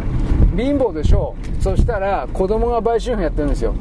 で5歳6歳はちょっと聞いたことないけど小学56年生中学12年生へっちゃらでいるんですよ。さすがにそんな俺動画見たことないし見たいとは思わんけどやっぱ自慢してるやついるんですよ。弱ったな。俺子供とやんないよ普通に思うけどね。はいでね話をだいぶ戻すけどね。えー、どこまで戻しないかな。えー、中国が福島の処理水に文句をつけてどうのこうの、つまりこれ国を挙げて外交、日本叩きをやることによって、中国の中の不具合を、えー、大不景気がね、ひどいであるとかそういうことをですね、隠す。これはもちろんあるんですが、えー、あと TPP11 ね、これなんかやっぱ交渉を今やってるそうですよ。事務官というか、えー、官僚同士で。なんか話にならんそうですよ。中国の言ってることは。どうせないいから俺入れろよ。ここんな感じ。ジャイアンかよ。ジャイアンですけど。えー、まあそういう情報を迫る。これもあるでしょうね。だけど、僕が言いたいのは、その、大きな演出をすることによって、正義だとかを、あのー、なんというかな、第三者に騙すというか仕掛けるというか、そういうことやってるなと思います。えー、これ何言いたいかと、さっき冒頭の方で、あの、ブリックスの会議が強化したかあるんでしょ？南アフリカでね。で、そこで、なんかいろいろな宣言が行われ、これで西側はですね、おしまいだというか、西側震撼するだろうみたいなことを、その、ツイッターの、おそらくあれロシア人だと思うけど、俺、あれ FSB か情報、情報部の関係者じゃないかと普通に思うんだが、えー、っとね、そういう、ロシアも、まあ、中国も、ブリックスの会でなんかすごいバラ色の未来的ななんかその共同宣言を出すでしょう。で、そこで、まあ今回ね、えー、っと、5つぐらいの国が加盟申請を行うのか、それを認めるのか、な、とりあえず加盟に関することなんですよ、確か。ブリックスに参加したいという国が、えーこれから増えるということなんか、それを認めたということなんか、ちょっとここまでわかんないんだけど、まあ調べてないからだけど、今、建前上5カ国ってなってるブリックスが、えー、数増えるということです。増えていくということですね。で、それが、えー、ちょブリックスをベースにして、えー、っと、新興 G8 か、今 G7 ではなくて、プーチン大統領言ってる新興 G8、ブリックスに、何入れるんだったかな、えー、シリアでしょイランでしょトルコでしょ？あと何入れるんだったかな？シリア、イラン、トルコ。まあ、これでもう大体8カ国になるよね。もう1カ国なんか入れるんじゃなかったかな？まあ、とりあえずその新しい新興 G8 というのは、えー、っと、資源を持ってる、石油だとかね、希少、レアメタルであるとか、そういうの。で、これらが、あの、明らかに G8、今の先進国の G7 よりも、えー、実体経済に即した力強さを持っている。G7 は、えー、金融だけだと。紙切れマネーだと。そいつらを右左やってるだけだろう。みたいな形で、これからは実体経済、実物経済における資源を持っている国の方が絶対に強いんだという価値観の転換を訴えるということでもあります。まあでもこれはね、あの西側は弱いんですよ。それは言われたら何もできない。何か、何かといえば、僕たちは製品というものはもう、どこかの特定の国でなければできないという世界ではないんですよ、もう。工作機械があれば、機械が作るんですよ、製品はもはや。人間が作るんじゃないんですよ。だからその工作機械さえあれば、設置してあれば、あとは中学生卒業レベルか、A と高校生卒業レベルの理解度、マニュアルを読めるような人間がそこに労働力としていれば、それでいいんですよ。それすらいらなくなってるけどね、完全オート無人化の工場もできてるから、現実にできてます。日本でもいくつか。これ YKK のこと言ったよね。なんか本当に人が全くいない工場がなんかもう2つぐらいできてんだって。怖えよ。24時間でガッチャンコガッチャンコと 動いてんだけど、なんだったな電気ついてないんじゃなかったな。もったいねえから。本当かよ。うん。まあ、監視カメラ的なものはありますよ。で、人間も2人ぐらいいるんじゃなかったかな。巨大な工場に。何してるかって今さ、モニター見てんだろうけどさ。うん、多分何も起きないから仕事としては多分だいぶきついんじゃないかなと思うけど、まあ楽だからいいのか。まあ楽じゃないかもしれないけどね、わからんけど。だからそういう形で、じゃあ、例えば iPhone とかの最終製品は機械が、あとその現地の労働力が作ってくれると。じゃあ何が必要？レアメタルであるとか石油であるとか、あと真水ですね。水水。そういう純粋資源を持ってる国、その場所でなければ手に入らないようなものは何かというと、石油、レアメタル、水なんですよ。大体のところは。で、中国なんていうのはさらにあの、強欲だから、あのー、まあ、中国資源ないけどね、強欲だから、あのー、中国製造2025だったっけ？ね、中国製造2025みたいな計画立てて、今23年ですよね。あと2年後ぐらい、25年までに、例えば半導体であるとか、そういうものを、えー、っと、今の最先端は、2、な、2な、1、2の2ね。2、2ナノメートルが試作品タイプでできてたかな。ちょっと自信ないんだけど、えー、と、7、いや、そんな太くない。5、5、5ナノメートルだったかな。5だったかな。まあわからんけど、それぐらいのね、5か3か4ぐらいのレベルのやつを、あの、中国に2025年まで、あの、設置して、もちろんそれらの工作機械、半導体工作機械も設置し、なおかつ半導体工作機械を作るための研究施設であるとか、工作機械を作るための工作機械を設置するみたいな形で、半導、まあ半導体だけじゃないんだけど、半導体とか様々な最先端の工業製品を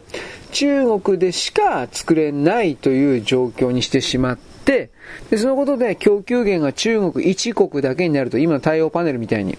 太陽パネルも風車も、太陽パネルも風車も今中国ナンバーワンだから、あと電気自動車もだけど、で、それしか人類が使わないという風になると、エネルギーの部分が、ね、風車と太陽パネルに関しては、すべて中国に独占される、握られる、生殺与奪を握られるとなるわけです。で、さらに上流に行ったらこれ半導体あるのは誰だってわかるわけで、半導体も中国の中でしか作れないとなると、全世界は中国にひれ伏すことになります。これを本気で狙ったんですよ、2025年までやるって。だから、あの、トランプ政権、トランプ大統領の時から、わあ、これシャレにならんわ、お潰すぞ、おい。と動き出したのに、まあ、自称バイデンだったら自分が金さえもうから、ね、くれりゃ、賄賂さえくれりゃ、どれだけで見て知ったことじゃないというふりをしようと思ったら、これは結局、米国の中の、えー、米国版ディープステートというか、カバールというか、ダボス会議というか、まあわかんないけど、米国の利益を極限に高める米国第一主義的な、かね、金は全部米国人の俺たちが持つんだ、みたいな考え方の人たちから、さすがに叩かれて、いやいや、ふざけんなよ、こんなもんどうすんだよ、お前。という風になって、少なくとも最先端の半導体に関しては中国を叩きましょうと。でもそれ以外は貿易統計見たらわかるけど、ものすごい増えてんので、俺こんなもん多分無理だと思うよ。アメリカあんだけもう中国に、あの、いわゆる金玉握られてる状態だから、何にもできないと思うよ。かっこいいだけ。半導体に関してもどうせ中国は自分のところで作れるようにするもん。ぶどまりはともかくとして。で、なおかつ日本であるとか、オランダであるとか、あとイスラエル、インテルね。ああいうようなところからなんだかんだ言って技術を盗んだり買ったりするんですよ。絶対に。追いつくんですよ。で、肝心の米国が、あの、ドルの世界通貨というか、それに甘えすぎていたというかさ、浸りすぎていたんで、工場であるとかそういうものを全部やめちゃったもんだから、今から科学技術的なね、方向性の高い、半導体そうですよね。高い工場を建てて技術者もいなければ、工員もいない、誰もいないんですよ。あの、10年で無理だと思うよ、だから。20年ぐらいかかるよ。20年、まあもうちょっと早いかな。でも10年ないってことはないと思うわ。2年とか3年とか4年とか5年でどうにかなるもんじゃないわ。最低でも10年。で、いや、それだったらね、台湾とかあの辺の人たちは米国に出ていくのも及び腰になるのは当たり前だなと思うし、バイデン自称制限で何何もかもは積んでるなと。積みね、将棋の。としか言わざるを得ないです。はい。そんな中で、今の世界というのは自分さえ良ければいい国、国として自分さえ良ければいいということは極限まで追求されるというか、エゴが強くなっているというか、まだまだこんなもんじゃないよ状態になっていくんですが、これをね、やっぱりあの見据えておいて、我々、我が国、日本としてはどういうふうに対応するか変わっていくかということをやらんと、やばいです。僕本当そう思います。戦争終わらせる早くと思うけどね、終わらせたくない米国のネオコーンと言われてる人たちは本当に邪魔なことをしているというか、でもその肝心のネオコーンも米国の国民に、えー、自国の国民には支持されなくなってるから、まあその今のね、ブイブイ言わせてるような状況は、まあ続けられんと思うけどね。まあ、続けるたい、続けたいから続けるがために2024年の米国の大統領選挙では再びやっぱりどうしても民主党に勝たせるだとかの不正が仕掛けられるのかもしれないとは言いますよ。ただその時の子はさすがにバイデンじゃないと思うけどなと僕は一応言うが、なんか今のところなんかバイデン全然なんか捕まる兆しないよね。そういう意味においては。うーん、だから、うやむやで、来年の11月の末ぐらいでしたっけ？大統領選挙。ね、そこでやっぱりバイデンになっちゃうんですかね。だからもう本当にアメリカ終わりだよ。うん。今、これからの中国も終わりだよと俺思うけど、もう一回バイデンになったら、今度は終わりのね、ダメになっていく速度がはるかに悪ひどくなるので、中国もこれからダメになってるけど、中国どころではないぐらいにアメリカダメになる可能性高いんで、いやー、弱ったことやってくんなというふうな、僕は俺外国人なんだけど、やっぱそれを思います。アメリカ国営と自由主義陣営、本当に全部ダメなんで、責任がものすごい大きいんだけど、そういうことの考え方は彼らは、なんだか持ってないような気するなというのは僕の見え方ですね。うん。あとなんかマウイ島か、昨日ぐらい行ったらしいね、バイデンがね。でもなんかあの、ちょっと見て帰ったらしいよ。記事とかいろいろ見ると。あれでマウイ島の人はどう思ったかな、だけど、それ腹立てたんだろうけど、腹立ててもどうにもならないんじゃないかなというふうな、それはあります。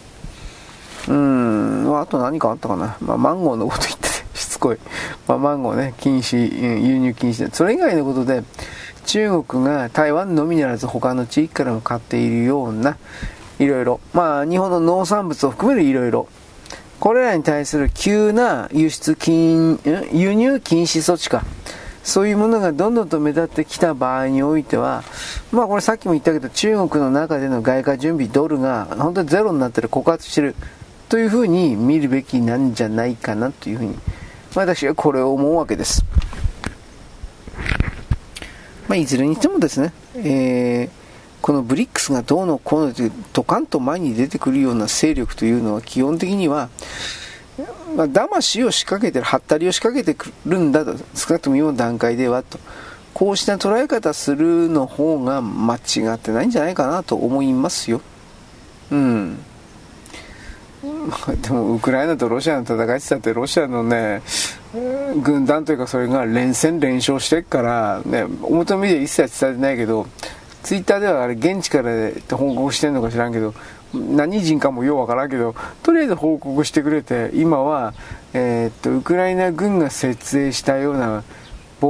鉄条網か。ああいうものをロシアが、おらおら、どけどけ邪魔だって、なんか全部食い破っていったとか、そそういう記事は出てたけど、いや、どうかな。なんとも言いませんまあいいですというわけでですね、えー、まあ、できる範囲においてですね明日か、えー、なんだっけまあとりあえずそのもう一回僕はここにあのー、俺ななすいません俺何かと もう、ま、記憶がもうダメだ眠たいからえー、っとね市役所関係か何かの会合の話と多分これ俺混じってる。すいません。えーえー、今、今から5分ぐらいバックしてね、その辺は全部カットしてください。うん、何、なんで、なんでこんな喋ったんだかな。うーんと、市役所関係じゃないかな、あれ。多分なんかそれの会合の話と、えー、っと、現地で集合でいいですねって、なんかそういう話してんだ。もう何が何だかわかんねえ。もうもう眠たいので何言ってるかよくわかんないですけど、とりあえずあの中国は壊れる。米国もだいぶ壊れる。うーん少なくとも今年は中国が壊れる。来年の2020年で民主党は不正選挙で勝つから、そこで米国が壊れ始める、その、え政治的に壊れるののプラスアルファで、うん、まあ、